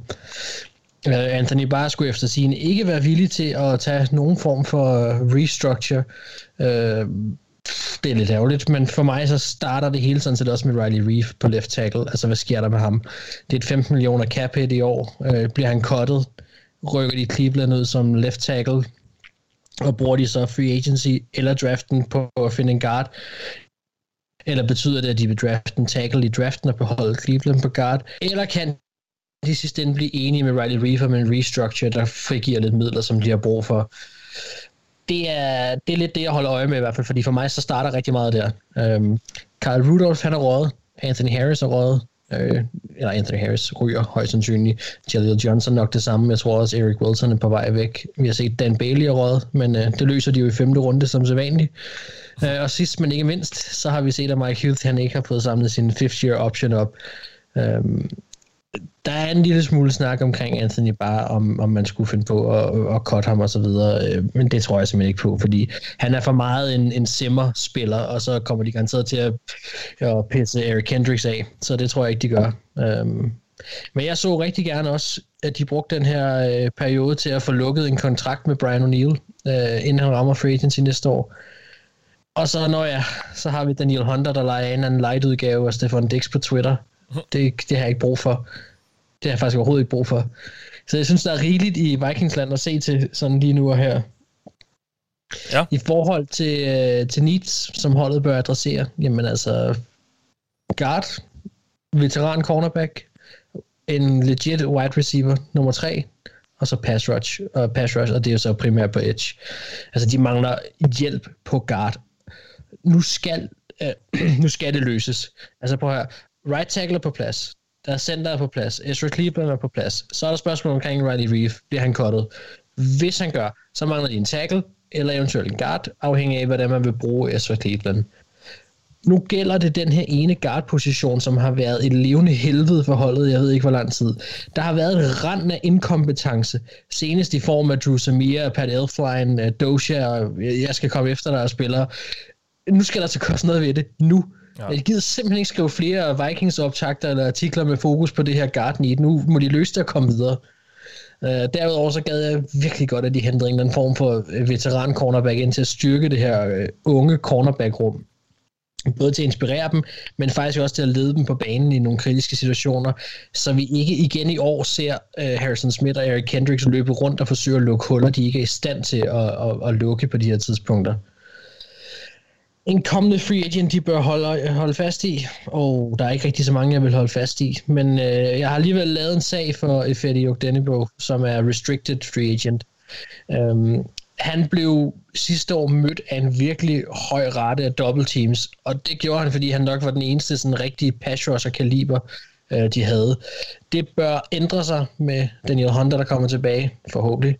Michael Pierce, der kommer tilbage. Øh, de har stadig rookie DJ Wanham, de brugte lidt. Han har et år mere under bæltet. Og så drafter de potentielt øh, en, en øh, edge højt også. Øh, så kan Ifedi måske træde tilbage i sådan en mere øh, dybde skråstrej rotationsrolle, som han har trives bedre i tidligere. Han er som sagt restricted free agent, og han bør kunne signes på en god deal. Øhm, så, så det, hvis, de skal, hvis de skulle holde fast i nogen, så er jeg ret sikker på, at så, så vil jeg prøve at kigge den vej og se, hvad man kan gøre der. Ja. Og så i forhold til spillere, de bør gå efter i free agency, jamen altså, Gabe Jackson er blevet ledig. Prøv jeg vil strække mig rigtig langt for at få det her til at lykkes. Det vil bare være en stabil spiller at få ind. Han har spillet, han har spillet begge sider, øh, også i forhold til guard. Og det vil være dejligt. Øh, Golden Tate, ham vil jeg også gerne have. Altså, det er en legit, uh, legit øh, uh, right receiver 3. Jeg synes, han vil passe perfekt ind. Jeg tror, han vil trives i angrebet, i sin angreb, hvor der er fokus på Thielen og Jefferson. Uh, spørgsmålet er, om de kan få råd, men jeg synes ikke, han er urealistisk. Uh, så har der været snak om en Nick Eastern reunion. Uh, det kunne sagtens være også igen en, en spiller, som ja, de kan bruge på guard, og som måske vil hæve niveauet bare en lille smule. Uh, Gino Atkins synes jeg er spændende, også i forhold til Bengals. Uh, kan vi få en Bengals reunion? Åh, oh, det ville være sjovt. Altså, jeg elsker Gino Atkins, så det vil også være skægt. Um, Der er ikke meget tilbage. jeg har, ja, jeg har set her til aften også, at øh, hvad hedder han, Kenny Vaccaro er blevet ledig fra, øh, fra Titans. Safety er i den grad også en need, når Anthony Harris forsvinder. Um, jeg er ikke sikker på, at Vaccaro vil være voldsomt dyr, så det vil også være et, et muligt valg. Uh, og så havde jeg egentlig lidt en, en, en, jeg har gået og varmet lidt op til os, og jeg ved ikke rigtig helt, hvad jeg skal gøre med det, men jeg har tænkt lidt på AJ Bouye også. Kunne han lokkes med at komme ind et år, hvor Simmer, the cornerback whisper, kommer ind, øh, og måske kan være med til at vende hans karriere. Vil han være villig til at, at prøve at se, om han kan gøre få noget mere ud af sin karriere, end han har fået her det sidste par år, og så, snup, og så tage et år i, i Vikings. Det kunne godt være. Øh, ja, han er en spændende spiller også, øh, som de potentielt kunne få ind, men altså, der, der, der skal lidt mere til. Øh, Okay, jamen øh, tak for det. Du, kan godt, du må godt få nogle af de der afdankede Bengals-spillere. Hvis det er. Jamen, det var så lidt. Ja. Tak skal du have. Ah, Gino han er en dejlig varmse. Ja, Men, men afdanket. ja, det er han nok lidt, vil jeg nok også sige. Men øh, ja, han skal jo er lige fyre sig, han, han skal lige fyre sig Bengals først. Så, Men har du set, hvem vi har inde lige nu? Altså, jeg skal spille ved siden af Michael Pierce. Prøv at, jeg vil tage en afdanket Ja, ja, ja. ja. Gino Atkins til hver en dag. ja, okay, godt nok. Jamen lad os høre, hvad, hvad de vil i, i Green Bay, Thijs. Ja, ja. Det er jo, det er jo den klassiske Packers-historie, synes jeg lidt, man sidder her med, øh, hvor man siger, jeg ved ikke helt, hvad de vil. Altså, hvor, hvor aggressive vil de være? Fordi nu har vi siddet de sidste to år og sagt, Packers har et godt hold. Kan vide, om de vil gå all in. Og det virker ikke til at være deres filosofi. De vil gerne øh, bygge lidt på fremtiden og, og prøve Ej, at de lade gik være all in med for et at- par år siden, gjorde de ikke? Hvad? De gik all in med Smith-brødrene og Amos og sådan noget. Gjorde de ikke det lidt? Og det kan man sige. Der, der var de meget aggressive det år. Uh, det var måske mere sidste år så, at man sad og tænkte, kan vide, om de ikke kunne have, have gjort lidt mere for at gå over in, i stedet for at kigge så meget fremad. Uh, jeg, jeg ved som sagt, så, så ved jeg ikke, hvor aggressive de vil være. De har egentlig de har egentlig noget cap space, så de kan godt omstrukturere nogle kontrakter, David Bakhtiari og så videre. Uh, Aaron Rodgers for den sags skyld, uh, hvis, de, hvis de vil komme lidt mere til ham. Um, og de kan også godt fyre på spillere som Preston Smith eller Dean Lowry måske. Uh, så de har egentlig mulighed for at skabe det cap space, og måske gå ud og være aggressiv og hente på store navne for at prøve at toppe det her uh, NFC, uh, NFC-hold endnu mere. Uh, og så vil jeg sige, um, ja, om, om de så gør det, det ved jeg så ikke. Det kan godt være, at det bare bliver sådan, at de henter et par øh, mellem, øh, mid, middle tier navne ind.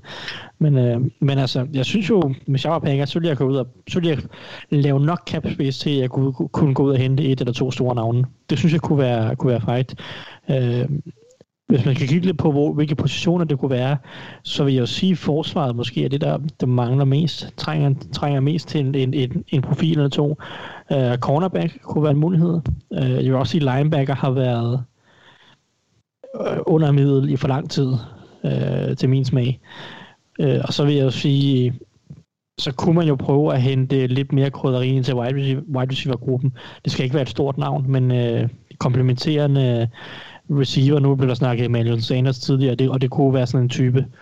Øhm, ellers vil jeg sige, hvis du skulle beholde en spiller, så vil jeg jo, så vil jeg jo pege på Corey Linsley nok mest. Øh, bare på grund af kvaliteten. Deres center øh, er en fremragende center, der spiller super, super godt. Jeg kan godt forstå, hvis de måske ikke er villige til at, at smide banken efter ham, fordi de har et par dyre mand på den offensive linje, og man kan se, at Elton, Elton Jenkins kan, kan dække så mange positioner, og, og også centeren, at de måske godt kan fylde en, en, en anden garde ind ved siden af. Men hvis de har nogle penge i overskud, så vil jeg måske prøve at se, om Lindsley han kunne overtales til at blive. Uh, men, men der er nok flere penge at hente andet sted hos Lindsley, så det afhænger nok lidt af, om han, han, om han er villig til at tage en lidt billigere kontrakt hos Packers for at få lov til at spille videre med Rodgers og company. Uh, hvis man skal kigge på nogle spillere, jeg synes, de måske burde gå ud og kigge på i free agency, så har jeg markeret et par stykker. Måske, først så starter jeg med et par med et par connections til øh, Joe Barry, som jo kommer fra, fra Rams. Og man kunne da godt se en Troy Hill, cornerback, være et bud på en af de her cornerbacks, de kunne hente ind. Man kunne også måske lege med tanken om en Leonard Floyd som en, en pass rusher, især hvis de vælger at cut Preston Smith, øhm, og, og så bruge pengene på Floyd i stedet for. Og ellers så vil jeg sige, at den her linebacker backer position er jo et ømt punkt. Jeg synes, jeg har været det for længe. Og jeg synes, en type som Jayon Brown, rigtig, rigtig virkelig, han virkelig vil pynte i, i Packers. Mm. Øhm, så det er egentlig nogle af de navne, jeg har tænkt på. Ja. Øh, jeg ved ikke, hvad jeg forventer, som sagt, for Packers, hvor aggressivt det kommer til at være. I sidste ende bliver det nok øh, ikke super aggressivt, men, men, men netop et par af de her navne, som er lidt mindre. Men det kunne, det kunne være sjovt, hvis de gik ud og prøvede at hente en, lad os sige, William Jackson, eller nogle af de store navne på cornerback, og prøvede at virkelig... Altså Rams havde jo en suveræn secondary sidste år. Kunne man prøve at kopiere den opskrift i Green Bay, hvor man jo allerede har Jay Alexander, der er meget dygtig. Ja. Jo allerede har en safety duo i Adrian Amos og, og Donald Savage, der er ganske god. Kunne man prøve at se, om man kunne hente endnu en god cornerback til virkelig at, at toppe den her enhed. Mm. Uh, det, det, det kunne jeg være interesseret i at se, og ja. hvis, hvis jeg var Packers, så ville jeg nok prøve det, men uh, om de gør det, det er sådan en anden sag. Ja, som også siger, var det ikke så aggressivt sidste år, og heller ikke i draften jo. I hvert fald i forhold til sådan lige nu og her, lige nu og her uh, forstærkninger. Så uh, ja, spændende at se, fordi det er jo et hold, man, som ikke er så langt væk. Formentlig. Jeg kan også sige, hvis de ender med at restrukturere med Aaron Rodgers, så sender det da en, en stor fed streg, eller sætter en fed streg under, at sidste års draft var mærkelig. Ja, ja men øh, det var, det var det... bare en katastrofe for inden til anden. Nå, øh, vi skal til, øh, til Detroit, Anders. Der, øh, der, der, der, bliver, der bliver ting revet ned for, for at blive bygget op igen. Jeg, det, jeg tror, det, det er en helt stor tank, vi har i gang i her, er det ikke det? Jo, det er NFL-versionen af I Am Legend, vel sagtens. ja, okay. Hvem, hvem er så de der so- lynhurtige zombier? Øh, de, det må være de brutter, som Matt Patricia han er efterladt på kontoret. okay. Ja, ja, ja, ja, men du, kunne du ikke godt se Dan Campbell rende rundt i det der øh, post-utopiske øh, vanvittige land og bare bide knæskallerne af zombier? Ja, i sådan mener du apokalypse? Jo, jo, yes. det kunne godt. Han vil, han vil bide de der prutter i knæskallerne også. Ja. Ja. han, han, er, han er chef for hunden. Han er en meget, meget, meget vild type i hvert fald. Lad os bare, ja, han er chefen, ja. Lad os bare sige det. Men altså, ellers så er Lions relativt ukendt med, med ny head coach og GM i forhold til, hvad man kan forudse af deres tilgang. Og som vi lidt fik skabt en scene her af, så er de i gang med et større rebuild efter Patricia, han bare ribbede skabet. Så det er svært at spå om, hvad, der er, hvad der er deres præferencer. De er godt 12 millioner under kappet lige nu men har også et par kontrakter, der kan omstruktureres for at skabe plads. Goff, Trey Flowers og Hallipulli var til Vejtai. Sådan. Den er Thijs bedre til. Ja. ja, ærligt forsøg, vil jeg sige. Det var, det var hederligt. jeg var, fordi jeg var ikke rigtig forberedt på, at den kom lige der, for at være helt ærlig. Jeg havde, jeg havde tænkt, at jeg ville sige, Hallipulli var Arti. Øhm, men spørgsmålet er, om de er villige til det. Øh, men ellers så er det for Lions relativt små kontrakter, der fylder. Så jeg forventer lidt, at de leger med de tre. Og jeg tror egentlig ikke, at Lions har de allerbedste forudsætninger for at lege med i free agency, uden at overbetale. Og det ved jeg ikke, om de har cap space til at tillade sig til at gøre. Hvis Brad Holmes han er kløgtig, så væbner han sig med tålmodighed, for der kan komme enormt mange gode spillere, der er villige til at tage imod korte kontrakter for og, og så få nogle snaps. Så et par middelspillere, måske en enkelt i den øvre ende, men ellers så har jeg svært ved at se det. De har dog rigtig mange behov, og da det er, som sagt, et ret tomt mandskab på mange positioner. Men de bør kigge på wide receiver, hvor de står til at miste Golladay, Amendola og Marvin Jones. De skal have mere end bare Tyrell Williams, og de kan nok også tiltrække udmærkede spillere til cornerback, safety og edge, hvor særlig edge har de også et behov nu, hvor Romeo og Guara han er free agent. Og jeg tror ikke, at det er realistisk at beholde Oguara. Og vi har Golladay lidt i samme båd. Så er der næsten kun Duron Harmon tilbage af deres free agents, der er værd at nævne at, be, øh, at beholde. Og det er lige før, at jeg vil argumentere for, at der ikke er en spiller, som de absolut skal beholde. Ja. Øhm, og i forhold til spillere, jeg godt kunne se, så en spiller som PJ Williams, tidligere Saints cornerback, øh, han kender Aaron Glens tilgang. Og ellers så vil jeg kigge efter spillere som Isaiah McKenzie kunne være spændende, Curtis Samuel på receiver, og måske Yannick Ngakwe, øh, der kender D-line coach Todd Walsh fra deres tid i Jacks. Og så som Thijs nævnte, Marley Cooker, hvis du kan få ham på en billig kontrakt. Og så måske også Trey Hendrickson, hvis de kan okay. finde pengene. Okay, det er da også noget af et, et haul. Ja, jeg tror ikke, de får dem alle sammen. Ej, okay. Men det, det, hvis de skal gå efter nogle store spillere, så kunne jeg se Curtis Samuel, Ngakwe og Hendrickson, men ellers så forestiller jeg mig, at det er mere perifære navne, der bliver hentet dertil. Ja, okay. Jamen, øh, så lad os da slutte af i nord med et hold, jeg ved, du elsker, Mark. Chicago Bears. ja, tak. Jamen, der er kærligheden i stor. Ja, det er jeg ikke tvivl om. Ja, den er, Ja, den, er, den er lidt større end til Packers, men det er ikke meget. Okay. Nu mangler vi bare et spørgsmål fra Nikolas Lisewski, så er den, så den helt op at køre. Nikolas må stille alle de spørgsmål, han vil, jeg tager imod dem med kysshånd. Det, det siger altså bare. Jeg ved det godt, Mark. Jeg driller bare. Ja, ja men det er okay. Jamen, øh, for delen af, der er flere spændende ting med Bears. Good old Bears. Altså, de skal skaffe noget kapital, og så mangler de en quarterback. Det er spændende. Altså, det, det er jo et sjovt udgangspunkt. Um, helt mange quarterback, hvad sker der her? Ikke? Altså, 20. valget i draften, det er normalt ikke et ideelt sted at finde en top quarterback. Så det er nok i free agency, de skal være lidt aggressive. Øh, jeg forventer, at Bears, som vi allerede har set, vil blive ved med at blive nævnt som en mulig landeplads for, øh, for free agent quarterbacks. Som for eksempel James Winston, hvis ikke han ender med at blive i New Orleans. Mariota. Jeg forventer, der ryger et par spillere. Mariota også, ja. Mariota også et godt bud. Det er jo sjovt, ikke? De to lige rap af hinanden, uh, som, uh, som i år kommer til at være spillere, som kan ende og skal kæmpe om at blive, blive starter igen. Det er ja. lidt sjovt, ja. Jo, også et godt bud. Uh, jeg forventer, der bliver cuttet nogle spillere. Jeg forventer, at Jimmy Graham bliver cuttet. Cole Komet, han får starterrollen i år. Man sparer 7 millioner uh, på at uh, hvad hedder det, cutte Graham. Det bør man gøre.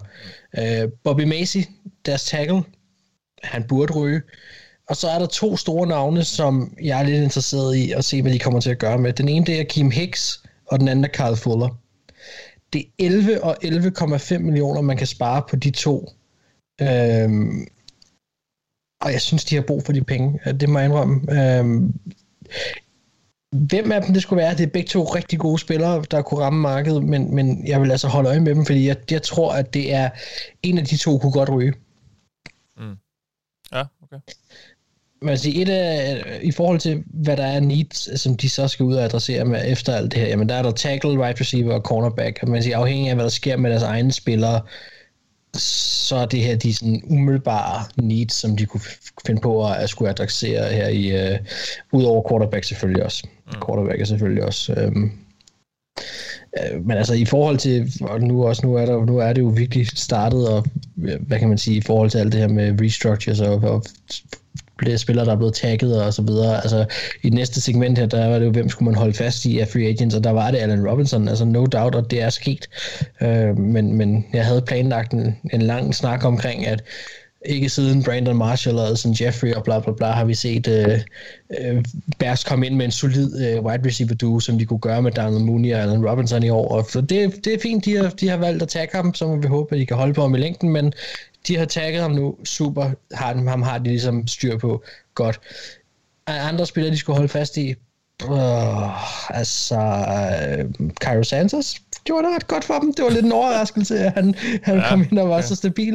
Uh, ellers vil jeg nævne Brent Urban faktisk også. Han gav dem en god dybde på deres steelline. Jeg synes, han gjorde det udmærket som sådan en rotationsspiller, da de blev ramt af skader. Så igen, billigt. Ja, værd at holde fast på. Og i forhold til spillere, de bør gå efter free agency, der synes jeg, at, at James Winstons navn står bøjet i næren. Altså det er, det synes jeg, at ham, ham, han er spilleren, som jeg tror, at, øh, at de kunne finde på at, at gå efter. Og ellers så er det wide receiver navne som Corey Davis og Curtis Samuel, som for mig lige dukker op. Øh, kan man lave en spændende trio med Robinson, øh, Mooney og så en af de her hurtigere spillere som Curtis Samuel og Corey Davis, øh, det ville være sjovt. Ja. Men Bears er også hold, der, der skal ud og lave noget, fordi øh, ja, Matt Nagy er jo rimelig presset. Så, så det, er vel, det, er vel, øh, det er vel i hvert fald slutspil, og måske også mere end det, eller, eller så ryger han. Så, så det, man kunne godt forestille sig, at det er et hold, der vil være aggressiv. Om at det er også et hold, som er rimelig meget over kappen, som vi sidder her lige nu, så der skal også gøres noget. Øh, der, der, skal noget der skal noget ud, for der kan komme noget ind.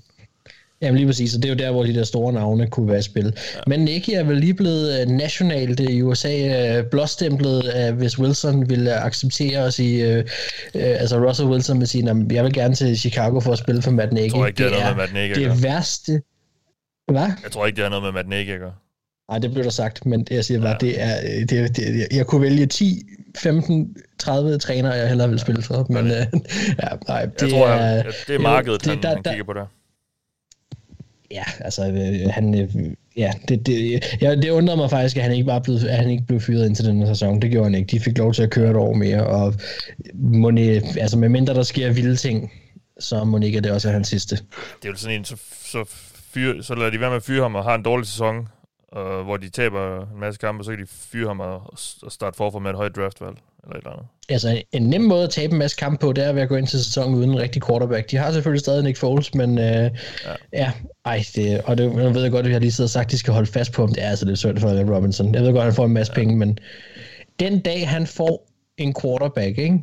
Det må være den, den uh, uge, hvor der er to mandage også, eller et eller andet. Ikke? Altså, det, det lader sig nærmest aldrig gøre Nej. for ham at få en rigtig quarterback. Det er altså det synd. Han, har, han har haft lidt af hvert. Og ravl og krat. Ja. Man kan sige, man kan næsten sige det samme om Bears. De har jo heller aldrig rigtig haft en rigtig quarterback.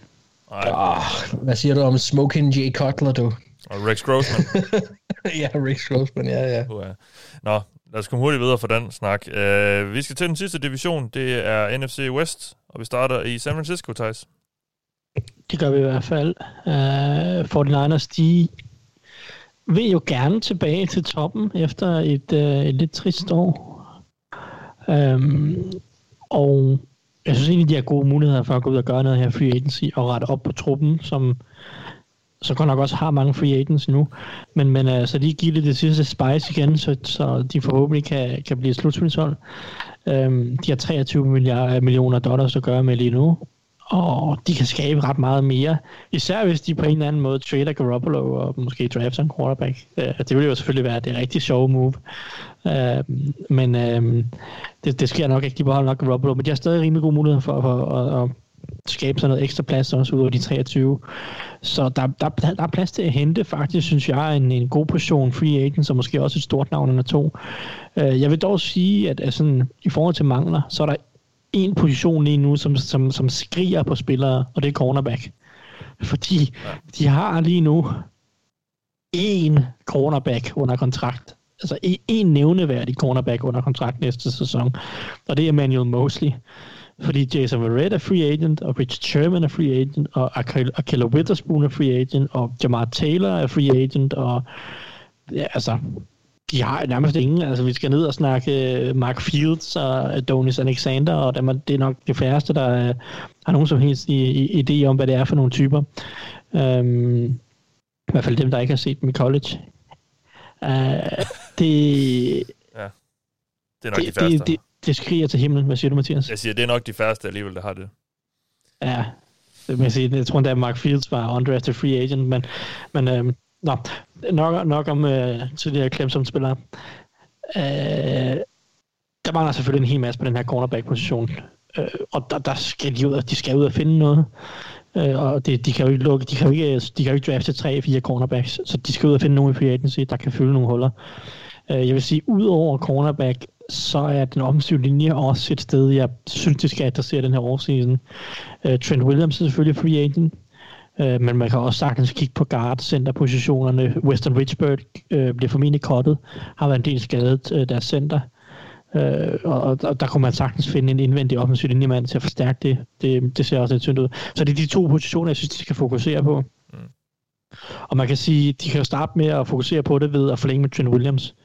Det virker oplagt klart det største navn, øh, eller jo det største navn, man siger Richard Sherman er også et stort navn, men øh, klart den bedste spiller, de, de står til at miste lige nu, det er Trent Williams. Og han gjorde det godt for dem på venstre tackle, og øh, jeg synes, de har brug for at holde fast i ham, fordi jeg synes, at den her offensive linje, den grænser til at være en for stor svaghed. Og jeg vil rigtig gerne have, at de beholder Trent Williams for at kunne gøre den her, og så, og så prøve at hente et par andre spillere til den, så det kan blive en styrke øh, igen for det her angreb. Jeg, jeg føler, det er ret essentielt for, for Shanahan og angrebet som helhed, at, at han har en offensiv linje, han kan arbejde med, så han både kan løbe bolden lidt øh, og, og beskytte den her quarterback, som formentlig bliver Garoppolo. Øhm, så, så jeg synes, de skal starte med Trent Williams. Og hvis det ikke kan lade sig gøre, så vil jeg faktisk kigge på DJ Jones, som er defensiv tackle, og ham vil jeg forlænge med, fordi jeg synes, han er god dybde. Men altså, Trent Williams, han, det er det helt store navn. Jeg synes, de, jeg synes, de bør gøre meget. Ja. Øh, og, og, jeg vil også gætte på, at det er nok, øh, det er nok kun... Jeg sidder med fornemmelse af, at det kun er Coles, der kunne finde på at fravriste uh, Trent Williams fra 49ers, men det, det kan være, der melder sig en tredje bejler. Han var selv ude og sige, at han gerne ville tilbage til 49ers her i går eller i dag, tror jeg. Ja, præcis. Men der kan jo komme andre tilbud, der lokker. Mm. Men jeg er enig i, at altså, det, det burde kunne lade sig gøre, hvis 49ers øh, ellers bare lige hoster lidt op. Men øh, det er selvfølgelig også noget, de lige skal tage stilling til. Øhm, I forhold til spillere, som de bør hente ind, så vil jeg sige på cornerback, øh, vil jeg jo kigge på Michael Davis, som jo har spillet i, i, i det her cover 3-system øh, før øh, hos, hos Chargers, synes jeg er en fin spiller. Jeg vil også kigge på Shaq Griffin, som jo kommer fra Seattle, og Pete Carroll, som jo også har kendskab til systemet. Det er to startende øh, cornerbacks på ydersiden, som, som vil pynte rigtig meget. Øh, jeg tror mostly, at den ene starter næste år, så kan man jo så passende tage en af de her to som til at starte på den, øh, på den anden yderside, og så ellers så supplere med nogle lidt billigere navne, og så ellers drafte cornerbacks for resten. Um, øhm, så hvis de er på den offensive linje, der er ikke ret mange gode indvendige offensive linjefolk i den her free agency overgang. Altså, der er Tony som det helt store navn, men han bliver jo fyrstligt betalt netop på grund af, at der er så få andre. Og jeg er ikke sikker på, at Fernandes helt kan være med i den blodkrig. Så jeg er faktisk øh, gået med nogle lidt, lidt lavere kvalitet navne, og det er spillere som Dan Feeney og Austin Blythe, som jeg kunne se passe ind i Shanahans system. Uh, både begge kan spille center og guard. Øh, og, og jeg vil sige, at Blight har en del erfaring i, fra McVay med outside zone, og, og passer fint ind der.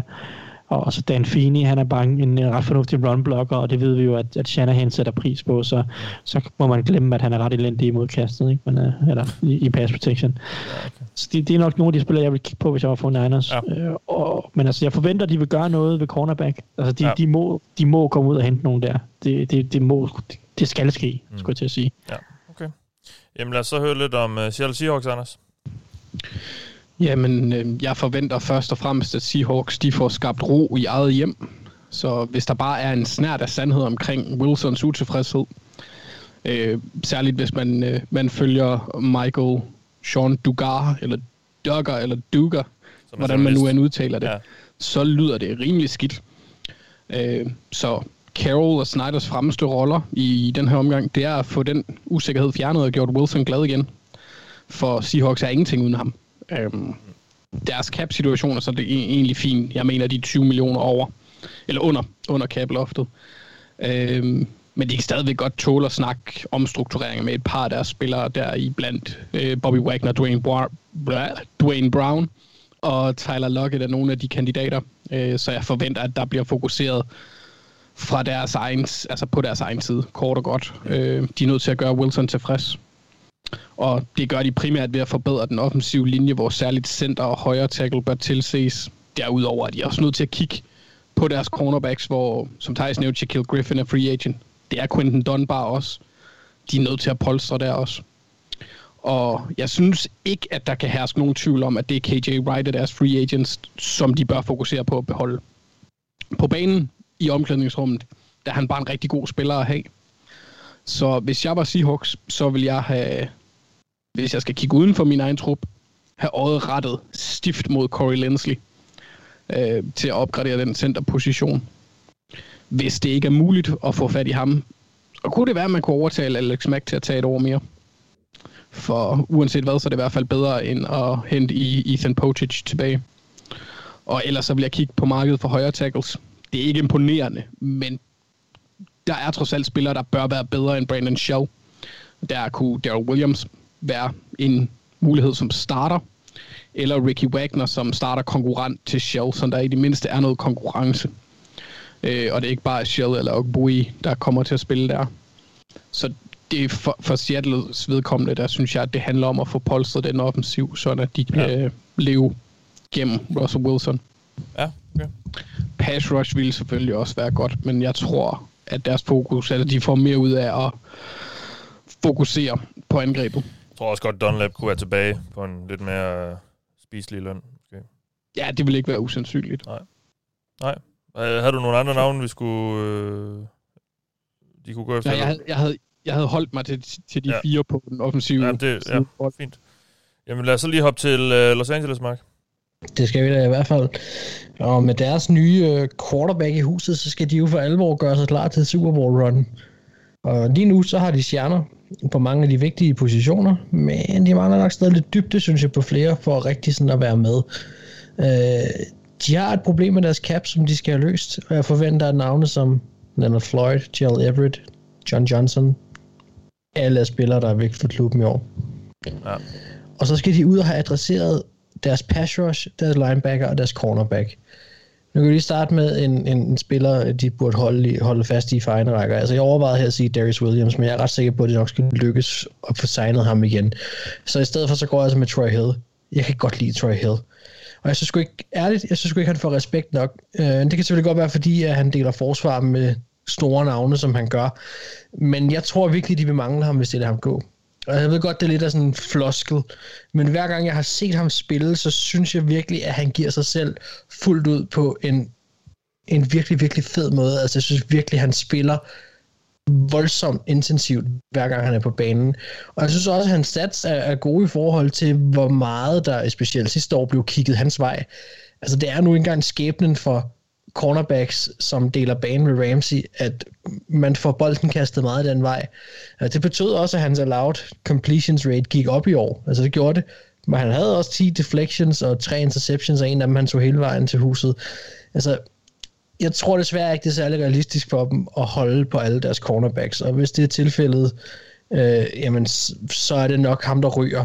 Øh, og, og hvis, det, hvis de indser ret hurtigt, at det slet ikke kan lade sig gøre, eller de har afskrevet den mulighed, jamen, så tror jeg, jeg vil kigge i, i retning af sådan en som Austin Blythe som guard, øh, som jeg vil prøve at holde fast i i stedet for. Men nu synes jeg lige, det var værd at tale Troy Hills sag lidt. Jeg, jeg kan sgu godt lide ham. Ja.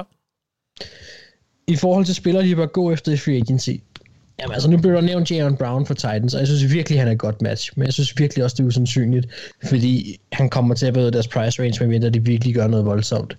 Øh, så skal der i hvert fald virkelig rykkes rundt.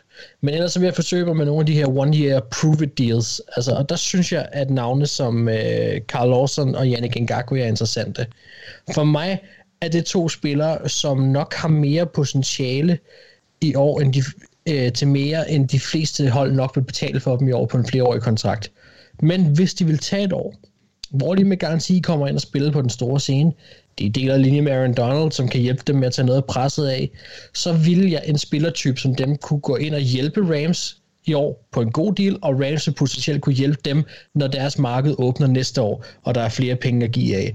Øhm, et navn som Derek Wolf for Ravens, synes jeg også er spændende, øh, og ellers så en spiller som Avery Williams, som nok er lidt mere inden for realistisk rækkevidde, han kunne også hjælpe dem på linebacker, øh, kommer lidt med en skadeshistorik, men han bør være en, en klar opgradering. Øhm, og ellers måske Desmond King for Chargers er, er, er, er også en mulighed. Øhm, men, men jeg synes, det er interessant at kigge på de der to pass rushers, fordi at øh, jeg synes, det vil være en win-win. Øh, for, eller potentielt en win-win for dem, fordi jeg tror, at de begge, begge af de to spillere vil nyde godt af at komme til Rams, og jeg tror også, at de i sidste ende vil kunne lave flere penge næste år. Anders? Øh, Mathias, kan du ikke lige redigere øh, det stykke ud, hvor han nævner Derek Wolf, fordi han skal altså blive i Ravens? Ja, Ja, det kunne du lide. Ja, det vil jeg kunne lide. Ja. ja I'm sorry, Anders. It hurt my feelings. Ja.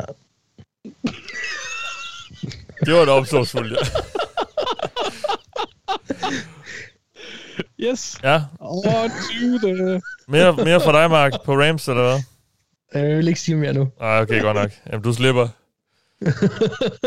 Vi øh, skal til Rosin i pølsen, Thijs Joranger. Og du vil gerne snakke lidt om øh, Arizona Cardinals. Selvfølgelig vil jeg det. Ja. Det er jo, øh, det er jo øh, det er et hold, som allerede har været aktiv, skulle jeg til at sige, i free agency. Uh, det må man sige. det sidste gang. De har jo hentet selvfølgelig J.J. Watt. Ja. Det er jo selvfølgelig et, et, et ret solidt navn at, at starte ud med. Det, det er svært at matche det sådan, i, i forhold til sådan profilmæssig størrelse. Uh, men uh, jeg forventer egentlig, at det lægger tonen for Cardinals lidt i det her free agency. Fordi det virker til, at uh, der skal ske noget i år. Det er lidt det, det, jeg synes, det, er det, jeg kan læse, når jeg tænker, okay, nu skal Cardinals ud og have J.J. Watt. Okay, så skal der, så skal der ske noget. Det er, det er slutspil eller bust for, for Cliff uh, Kingsbury. Øh, hvis de ikke kommer i slutspillet i år, så, så tror jeg, at han godt kunne være fortid hos, øh, hos Cardinals som træner. Så øh, der skal ske noget, og de vil, de vil hente nogle navne, så, øh, så han kan, kan, kan vise sit værd, og de, kan- de kan komme i slutspillet. Øhm, de har også pengene til det, i hvert fald i en anden grad. Nu har der selvfølgelig brugt lidt på Watt, men, men de konstruerede det rimelig kreativt, så han ikke var alt for dyr. Altså, så der er penge til at hente et par, par profiler, og det, det forventer jeg egentlig, de kommer til at gøre. Jeg tror, Cardinals de kommer til at gøre meget for at maxe ud i år. Øhm, jeg vil sige, positionsmæssigt, så øh, for mig er, nu har jeg, tror, jeg synes, jeg har siddet, hver eneste gang, jeg har set hold, har jeg siddet og sagt, at cornerback er vigtig her. Øh, Jeg ved ikke, jeg har fået alle de Ja. cornerbackene i de hold, i Cowboys og Packers og 49ers, og hvem, altså, jeg gentager mig selv igen her med Cardinals. Cornerback er øh, øh, priority er number one for mig. Det, øh, det må det være, og øh, man kan selvfølgelig sige, nu er der efterhånden, nu har jeg nævnt så mange hold, at der må være noget konkurrence med nogle af de her cornerbacks. Men ellers vil jeg sige, øh, at den offensive linje kunne bruge lidt, og øh, så kunne det også være meget sjovt med en hurtig wide receiver, synes jeg. Øh, inden man rammer free agency, så vil jeg egentlig gerne have, hvis jeg var Car- øh, øh så vil jeg egentlig prøve at beholde Dan Arnold. Jeg kunne godt lide, hvad jeg så fra Dan Arnold i, uh, i free agency. Uh, jeg, jeg er egentlig færdig med Patrick Peterson i, hos Cardinals, så jeg, vil, jeg vælger at gå med lidt andet navn, jeg egentlig gerne vil prøve at holde fast i. Marcus Golden kan også få lov til at gå, og det samme med Hassan Reddick. Men, men, men uh, Dan Arnold, de har ikke rigtig nogen tight end på roster, som jeg synes er, er andre tight ends, eller hvad, som jeg synes er spændende. Jeg synes egentlig, Dan Arnold viste nogle gode ting i kastespillet som en receiving tight end. Og jeg kunne godt tænke mig at prøve at se, om, om han kunne fortsætte den udvikling øh, i, i, et år mere her. Så ham vil jeg prøve at holde fast i, og ellers så vil ja. jeg måske også lige se, om man kunne lokke Calvin Beecham til at tage et år mere, men det afhænger nok meget af, hvor meget man tror på Josh Jones, som man draftede i tredje runde sidste år. Øh, I forhold til nye navne, de var hentet, så har jeg også sagt, at cornerback er den højeste prioritet. Og jeg synes, man bør øh, reach for the stars. Man bør gå efter en af de store her. Og, og der er William Jackson og Ronald Darby nok øh, måske de to primære navne, man burde gå efter, synes jeg. Uh, William Jackson passer også fint ind i det her uh, Vance Joseph-forsvar, som jo unægteligt minder lidt om det, han kommer fra, eller i hvert fald i flere år har spillet i hos, hos uh, Bungles. Så De altså, jeg nåede vil vel gå også efter... Uh, noget, noget, de er, noget, han har spillet under Vance Joseph. Der var, nej, det gør, der var det DB gør han ikke. Jeg tror, Vance Joseph han smuttede lidt inden, ikke? Ja, okay. Men, men uanset hvad, så øh, har der jo været en... Altså, han nåede at spille under Ja. Marvin Lewis, kunne man sige, og Vance Joseph kommer fra Marvin Lewis-træet, Ja. så, så der er jo øh, no- nogle ligheder der, ikke, ikke desto mindre. Um, så, så jeg vil gå efter noget, noget stort på cornerback. Det synes jeg virkelig, de har brug for med... Øh, de har også Robert Alford, mister de, øh, så, så det er meget tyndt på cornerback. Det er næsten, skulle jeg til at sige, kun Byron Murphy, der er tilbage.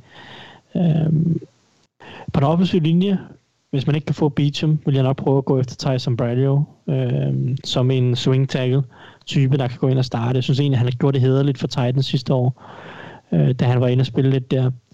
Og så som sagt en hurtig wide receiver. Jeg har øh, cirklet to, og nu har jeg måske cirklet tre, men det, det er nok ikke så sandsynligt, at John Brown vender tilbage til Arizona. Mm. Det sluttede vist ikke så godt sidste gang, og man kan sige, at Steve Keim er der stadig. Uh, men så vil jeg sige uh, Brashard Perryman og Nelson Aguilar. Jeg vil gerne have noget fart i den her uh, wide receiver-gruppe. Um, jeg ved ikke, om Fitzgerald tager et over mere. Det gør han måske nok. Men altså, Fitzgerald og Hopkins er ikke de to hurtigste øh, geparder på savannen. Så, øh, så jeg vil måske prøve at, at, få en, der kan strække banen lidt. Og der synes jeg, at Brashard Perryman og Nelson Aguilar måske er de to bedste bud på det i, øh, i årets free agency, og de burde heller ikke være vanvittigt dyre. I hvert fald ikke Perry, men han burde kun fås rimelig billigt, vil jeg mene. Ja. Uh, så altså, det, det er nogle af de ting, jeg vil gøre. Jeg vil gå hårdt ind på, på cornerback, og så ellers prøve at se, om jeg kan holde fast i, i Daniel Arnold, og så øh, finde mig en hurtig receiver. Ja. Jamen, øh, det var sådan set det. Nu er der gerne for end at bare læne sig tilbage, og så se, hvad der sker. Øh, det er jo faktisk allerede mandag, at øh, de på, på lovlig vis må have ulovlige snakke holdene med de kommende free agents. Så der begynder der, og der plejer der altid forholdsvis hurtigt at komme nyheder ud om, om hvor spillerne har tænkt sig at skrive under. Det må jo ikke øh, skrive under på nogle kontrakter før onsdag. Så det er øh, altså derfor, du skal holde øje. Øh, det er jo så nok, hvad er det, mandag eftermiddag, øh, aften, dansk tid eller sådan noget. Og så kører det ellers bare. Og vi skal nok øh, være klar med, øh, med nogle reaktioner, når stødet har lagt sig. Måske allerede inden øh, vi hopper på, når vi, øh, når vi føler, der er, der er sket en del der øh, efter de første par dage. Så øh, der kan du vente og høre fra os, og så skal vi også nok efter det komme tilbage, når vi lige har haft lidt mere tid til at tænke os om, og vurdere, hvem vi synes, der har gjort det godt, og så øh, indtil da, må du have det godt. Du har i denne omgang lyttet til mig, og Mathias Sørensen.